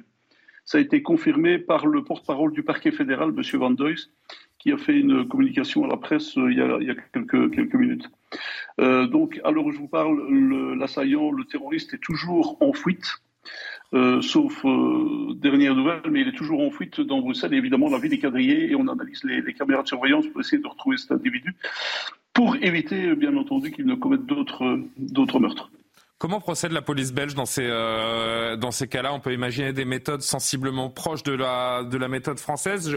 Je, demande ça parce que euh, vous allez me confirmer, mais parallèlement, on a deux scènes majeures. L'une, euh, c'est évidemment la chasse à l'homme autour de ce suspect qui pourrait faire d'autres victimes, qui pourrait agir en surattentat, comme on dit habituellement, c'est-à-dire commettre un nouvel acte, mais dans une autre zone géographique. Et l'autre sujet en parallèle, c'est évidemment ces dizaines de milliers de spectateurs qui sont actuellement confinés dans le stade du Roi Baudouin, où ce match entre la Belgique et la Suède avait lieu ce soir. Comment les forces de police, comment les forces de sécurité gèrent-elles ces deux temps extrêmement importants? Alors vous avez raison, c'est un véritable casse-tête évidemment, puisqu'il y a des dizaines de milliers de, supporters qui sont dans le stade, euh, qui voulaient assister au match de football entre la Suède et la Belgique aujourd'hui. Euh, jusque-là, les spectateurs ont été maintenus dans le stade et j'imagine que euh, les responsables de sécurité essayent à tout prix d'intercepter l'auteur avant de libérer le, public, hein, puisqu'il est forcément très très difficile de libérer du public dans le calme, dans l'ordre. Ces gens vont, reprendre le chemin de leur voiture, de leur train, etc. Mais, d'autres vont peut-être s'attarder. Et évidemment, c'est très très compliqué et, on ne veut prendre aucun risque avec la sécurité du, public, vous comprenez bien. Euh, il y a des consignes qui sont données à la population ces dernières heures c'est ça. Donc, euh, les autorités, notamment le Premier ministre, je suppose qu'il va d'ailleurs faire une, euh, conférence de presse, j'imagine. Mais on a demandé à la population de, rester chez elle autant que faire se peut euh, pour ne pas, évidemment, augmenter les risques, vous le comprenez. Donc, on, essaye d'éviter que les, les gens circulent. C'est triste à dire, mais voilà. On voit les abords de ce stade du Roi Baudouin, l'ancien stade du Ezel, qui est quadrillé bien sûr par les, par les voitures de police, les forces de, sécurité. Monsieur, un dernier mot. Euh, cet attentat, il a eu lieu il y a à peine quelques heures et déjà Denis Ducarme, qui est député fédéral de la Chambre belge euh, des représentants, euh, pointe un sous-investissement hein, chez nos confrères du Figaro. Il pointe un sous-investissement dans un certain nombre de services antiterroristes en Belgique ces dernières années. Est-ce que vous, euh, vous adhérez à ce, à ce discours? Si oui, comment l'expliquer? Je, fais plus qu'adhérer, je le confirme totalement, et ce n'est pas la première fois que M. Ducam, que je connais, euh, dénonce ces sous-investissements, et nous le faisons au, niveau de notre syndicat depuis des années et des années. Nous dénonçons l'étranglement financier des services de police et de la justice en Belgique, et nous sommes aujourd'hui à un point de non-retour. La police fédérale est en, en quasi cessation de paiement, tant on a étranglé financièrement ce, service. Euh, ça ne va pas. Le, commissaire général qui fait fonction pour l'instant a crié au secours en disant voilà, si on n'investit pas, on n'arrivera plus à assurer nos missions. En 2016, on a tout axé sur le terrorisme, puisqu'il y avait eu les attentats et à, Paris, et à Bruxelles, à Zaventem, etc., et dans le métro chez nous. Et, voilà, tout, tout, sur le terreau. Et puis après, ah ben, tout sur le, le, trafic de drogue à Anvers et compagnie. Et maintenant, voilà, on se retrouve c'est pas tout d'un côté ou tout de l'autre. C'est tout, tout, chaque, chaque domaine doit être euh, pris en charge par, par la police spécialisée. Et le problème, c'est qu'on a désinvesti totalement depuis des années et des années dans les services de police en Belgique. Et la situation est aujourd'hui catastrophique, tout simplement. Vous êtes en colère contre les, autorités belges qui, euh, que, que, que, vous pointez du doigt ou pas d'ailleurs sur, euh, sur ce qui est en train de se passer chez vous ce soir depuis, depuis très longtemps, nous, pointons les autorités du doigt euh, pour ce désinvestissement, ces, ces, mensonges à la population de, des différents ministres de l'Intérieur qui sont allés raconter des, des, choses qui étaient complètement fausses. On a dénoncé les, les mensonges d'un ministre de la Justice très récemment chez nous. Vous avez vu les, les, ministres scandales qui ont eu lieu. Enfin bon, ils se donnent en spectacle d'une manière lamentable et, et, et ils ne sont pas à la hauteur. Je suis désolé, le, le, gouvernement a menti à la population. Mais comment vous expliquez un tel désinvestissement sur une question aussi primordiale que celle du, du terroriste islamiste qui, frappe la, Belgique terriblement depuis, euh, depuis des années On parlait du quartier de Molenbeek qui euh, a été pendant de, longues années, si ce n'est pas encore le cas, un, repère de, djihadistes. Comment expliquer un tel désinvestissement alors que la Belgique est, euh, dans une partie d'entre elles, en tout cas, gangrénée par cette idéologie? Mais vous savez, nous ne sommes pas très fiers que Salah Abdeslam soit parti de chez nous pour aller faire euh, conduire ces gens, faire ce qu'ils ont fait à Paris. Hein, euh, soyons très clairs. Vous avez eu, vous, Français, le courage de les sanctionner très durement à Paris. C'était euh, justifié. Ils sont revenus en Belgique pour se faire condamner, mais moins, moins durement. Et maintenant, on, rechigne à vous rendre Salah Abdeslam, eh qui a sa place en prison en France. Point barre. vous avez honte Les investissements, de la Vous avez honte de vos autorités Mais bien sûr. Mais, mais bien sûr, monsieur, que j'ai honte. Mais bien sûr. Comment voulez-vous que je n'ai pas honte? Allez, on a désinvesti dans la police depuis des années. J'ai des, collègues qui, vont en gueudis, qui sont mal équipés, qui sont. On, est en train de faire croire aux gens qu'on est équipé. Ce n'est pas vrai. Voilà. Nous, tout ce qu'on demande en tant que policier, c'est qu'on nous donne les moyens de faire notre métier, de protéger les honnêtes citoyens. Hmm. Ça, c'est notre job et on veut le faire, le job. Mais pour ça, il faut nous donner les moyens. Et, on n'y est plus. Et depuis, ce n'est pas uniquement ce gouvernement, c'est plusieurs législatures de suite qui ont désinvesti. Et, et bon, voilà, on se retrouve dans une situation aujourd'hui où on est obligé de faire avec des bouts de ficelle euh, tout le temps. Qu'est-ce que vous avez envie de dire peut-être aux, Belges qui vous, qui vous regardent euh, de ce soir? Est-ce qu'il y a un, moyen de rassurer les, populations euh, dans une séquence comme celle-là, en fait? Que, les, vraiment, les policiers, je peux vous assurer que les policiers essayent au jour, au jour le jour, et je suis souvent les, policiers qui viennent sur votre plateau, CNews, hein, Mathieu Vallet et compagnie. A Jean-Christophe Couvi qui est présent. aussi du mal-être des policiers. Mais bien sûr, et, tous ces collègues qui témoignent de leur, euh, de, leur malaise et de leur mal-être face. Euh, vous savez, on a le même problème que chez vous en France. La justice, chez nous, euh, vous avez des magistrats, le syndicat de la magistrature qui disent ah, mais vous nous demandez de punir, bon, nous, on n'est pas là pour ça. Mais alors que fait, à quoi sert la justice? Parce qu'il ne faut pas punir de manière aveugle, mais quand même, la sanction, elle doit venir de quelque part. À partir du moment où on a utilisé la prévention et que la police a, fait remarquer qu'il y avait des infractions qui étaient commises, mais c'est à la justice de, présenter les sanctions. Et ça ne, se, passe pas parce que la justice aussi est financièrement euh, exsangue. Alors, comment voulez-vous qu'on continue à travailler de manière correcte je vous assure que les policiers essayent vraiment. Encore aujourd'hui, on a rappelé des gens d'un peu partout. Tout, a été mais, euh, vous savez, des miracles, on ne sait pas les faire. Hein. Voilà, il n'y a, pas de secret. Thierry Belin, merci beaucoup euh, d'avoir réagi en direct sur, euh, sur CNews. Je rappelle que vous êtes secrétaire national du syndicat neutre de la police belge. Merci d'avoir pris le temps dans cette euh, séquence particulièrement douloureuse chez vous en Belgique pour nous, pour nous répondre en, en direct. on va afficher un tweet du chef de l'État Emmanuel Macron et je voudrais que Jean-Christophe dise un mot sur ce qu'on vient d'entendre. Je crois que Kevin veut réagir également. Je viens de m'entretenir avec le Premier ministre Alexander De Croo pour lui exprimer la solidarité des Français dans ce moment terrible que traverse Bruxelles. Nous pensons victimes de ce lâche attentat ainsi qu'à nos amis belges et suédois dont nous partageons le choc. Je rappelle que ce sont deux Suédois qui euh, ont été déclarés euh, décédés, abattus par ce terroriste ce soir à, Bruxelles. Pardon de faire une, très mauvaise plaisanterie, mais s'il n'y avait pas l'accent belge, j'avais l'impression d'entendre un policier français euh, entendre ces, ces, doléances des, des forces de l'ordre belges qui n'arrivent pas à exercer le, métier. J'ai l'impression d'entendre Jean-Christophe Couvi ou en effet, comme il l'a cité, Mathieu Vallet et autres syndicalistes policiers qui, viennent sur ce plateau régulièrement. Bah oui, malheureusement, alors j'envoie toutes mes, mes, salutations fraternelles à tous, les, tous mes collègues de Belgique, hein, parce que je sais ce qu'ils vivent et je peux vous dire que quand on, quand on vit un, moment comme celui-là euh, où, euh, où justement on est meurtri. Euh, et puis ils sont encore là dans le, dans le réel de l'action, hein, puisque c'est encore. Réel, et, et, surtout, c'est qu'en fait, on sait, on a averti, on a alerté les pouvoirs publics depuis des années, des années, comme ils l'ont fait. Euh, je pense qu'ils ont, voilà, ils ont fait tout ce qu'ils pouvaient. Euh, et à un moment donné, on voit bien que la réponse politique, elle est là ou pas. Et dans ces cas-là, il n'y a pas plus frustrant pour un policier de dire mais moi j'ai pas les moyens de faire mon boulot et de protéger tous les citoyens. Donc oui, ce qu'il ce qu'il a rencontré et ce qu'il rencontre, je veux dire, nous on l'a rencontré. On a eu aussi ce sursaut à un moment donné euh, et c'est aussi le, le, les pouvoirs des syndicats de police. Alors souvent on est critiqué, on a au moins ce sursaut d'avoir fait bouger un petit peu le, euh, certains ministres. D'ailleurs certains sont partis avec le sac à dos, mais c'est comme ça et, et, et, au moins on a ce sursaut-là et de pouvoir avoir un peu d'équipement, un peu plus de considération. Euh, après, c'est des vases communicants. C'est-à-dire que là, on, fait une fixette effectivement sur le, le, le, le salafisme et, et, et, l'islamisme, mais on, ne naît pas, euh, euh, on ne pas, euh, j'allais dire même terroriste. On, le devient. Et donc les vases communicants, c'est ça. Il faut lutter justement sur cette jeunesse qui est désœuvrée. Sur, euh, il y a toujours un émetteur et un récepteur. Et euh, je trouve les, les prêcheurs, on leur, on leur fait pas la guerre aux prêcheurs. C'est très important de s'attaquer aux flux migratoires, mais cette idéologie, il faut trouver un moyen de venir à bout, parce, venir à bout parce bah, il faut aussi les attaquer sur leur terrain. Euh, et il faut les expulser surtout. Voilà. Kevin, Quand je vois, qu'on a mis quelques mois pour, pour justement expulser un prêcheur. Et quand on voit tout ce que c'était, c'était, c'était presque une saison Netflix. Kevin qui veut réagir, je voudrais juste tiens, saluer le, général de gendarmerie, l'ancien général de gendarmerie Bertrand Cavalier qui, euh, qui m'écrit pour nous, nous rappeler qu'on a sous-estimé la menace idéologique, d'autant plus dangereuse qu'elle est portée par un essor démographique. Arrêtons de croire que la réponse policière suffira. Nous sommes désormais confrontés à l'essor en Europe de communautés de culture antagonistes. le témoignage de ces deux policiers me parle en tant qu'enseignant.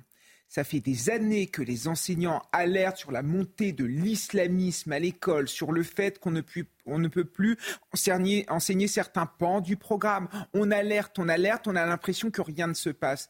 Et aujourd'hui, Julien, hmm. j'ai assisté trois ans après la mort de Samuel Paty à la même journée qu'il y a trois ans les mêmes discours, les mêmes il y a qu'à faucon, il y a qu'à faucon, il y a qu'à faucon, exactement les mêmes mots, le même procédé, la même minute de silence. J'écoutais. Vous étiez en cours aujourd'hui? Pardon? Vous étiez en cours aujourd'hui? Oui, j'étais en cours. Il y a eu des manifestations de désapprobation à cette euh, minute de silence dans, non, vos, dans votre pas vu de désapprobation. J'ai vu un désintérêt, j'ai vu une lassitude, j'ai vu le fait que le terrorisme aujourd'hui fait partie de nos vies parce que les élèves ne réagissent même plus. C'est rentré finalement dans la vie quotidienne. Et sur l'importation du conflit israélo-palestinien, moi je le vois sur le terrain. Il y a des jeunes adolescents de 12-13 ans qui commencent à demander aux autres T'es pour la Palestine ou t'es pour Israël? Ça, ça commence quand même à avoir lieu. Il y a même des élèves qui demandent ça aux professeurs. Donc quand j'entends M. Macron qui nous dit il faut tout faire pour ne pas importer le conflit, mais l'importation est déjà là. Ça se joue sur notre territoire. Demandez à la communauté juive, demandez aux gens qui sont dans les banlieues. Ça se passe aujourd'hui, mais encore une fois, on est dans le déni, on est dans la lâcheté. Surtout, il ne faut rien changer. Il ne faut pas stigmatiser parce que nous, c'est les droits de l'homme. Sauf qu'à force de mettre en avant les droits de l'homme contre la sécurité des Français, on arrive à un moment où le terrorisme islamiste nous et on est en train de préparer une société mortifère, une société de l'un contre l'autre où on, aura peur de chacun on aura peur des autres. Et là, on est en train de baisser en civilisation. Et moi, en tant qu'enseignant, ça m'effraie beaucoup. Sébastien, un commentaire sur ce que euh, vient de dire Kevin. Je pense en entendant Kevin Bossuet, à ce que j'entendais tout à l'heure chez un syndicaliste euh, enseignant qui disait que oui, ça pouvait exister euh, des gens qui ne se sentaient pas très concernés par les minutes qui parlait pas pour le coup d'actes de, rébellion, mais cette indifférence, mais qui disait surtout qu'il fallait surtout pas essayer de le quantifier. Donc on en revient toujours à la même naïveté, au même déni face, et ça n'est pas rendre service aux musulmans encore une fois, parce que c'est considéré presque en quelque sorte, c'est pire, je vais vous dire, c'est quasiment une vision raciste, parce que c'est considéré, si on ne le dit pas, c'est parce que, en vrai, que pense-t-il ils pensent que oui, presque tous les musulmans seraient comme ça. Ce qui est totalement absurde. Et on ce qui est totalement... pays de la liberté. Et aujourd'hui, sur les réseaux sociaux, quand vous regardiez sur TikTok, il y avait un certain nombre de vidéos de jeunes collégiens, de jeunes lycéens, qui disaient euh, il va falloir que je me retienne parce que ça va me donner envie de rire, ou d'autres qui disaient j'ai vu aussi euh, les, les, les, fiches, vous savez, faites par l'éducation nationale sur les signalements d'incidents d'un collégien qui disait que de toute façon, on va quand même pas faire un drame pour un professeur assassiné, euh, alors qu'il y a des. Et on parle de gamins de 11 ans, parfois. Des hein. millions. et il disait. gamins de 11 ans qui des millions, complètement. Qui disaient des millions de Palestiniens, mais ce qui montre bien la vision des millions de Palestiniens en train d'être tués, ce qui montre bien la vision totalement paranoïaque, parce que des millions, non, ce ne sont pas des millions, c'est une tragédie effectivement, mais pas des millions, et on perd totalement. Le dernier mot, Kevin dernière chose que je voudrais, voudrais dire sur la naïveté de certains enseignants. Moi, je parlerais plutôt de complicité. Quand vous avez des enseignants hmm. qui font grève contre l'interdiction du port de de l'abaya en nous racontant que l'éducation serait islamophobe, que Gabriel Attal serait islamophobe. Oui, mais il y en a eu plusieurs. Si hmm. vous mettez une cible sur la tête de l'éducation nationale et des enseignants, et ça c'est très grave, et je m'étonne qu'il n'y ait pas de réaction du ministre. On va refermer cette édition euh, spéciale. Vous allez retrouver Simon Guillain dans, dans quelques instants pour euh, l'édition de la nuit. On vous donnera les, les toutes dernières informations. Je rappelle euh, enfin que un homme a abattu froidement deux ressortissants suédois. Vous revoyez ces images euh, capté sur les réseaux sociaux. Cet homme euh, au blouson fluo qui, euh, armé d'une Kalachnikov, un peu après 19h aujourd'hui, a abattu deux ressortissants suédois dans les rues de Bruxelles. Il est toujours activement recherché puisqu'en fuite alors que dizaines de milliers de personnes sont dans le stade du Roi Baudouin, confinées au moment où nous parlons dans la capitale belge. On vous tient informé des derniers développements. C'est donc avec Simon Guillain que nous poursuivons l'actualité. Ah, on me dit à l'instant que le stade a été évacué. Donc c'est un souci en moins pour les autorités belges que le stade a été évacué et l'homme est toujours activement recherché. La suite de l'actualité, c'est avec Simon Guillain. Merci d'être fidèle à CNews. Bonne soirée.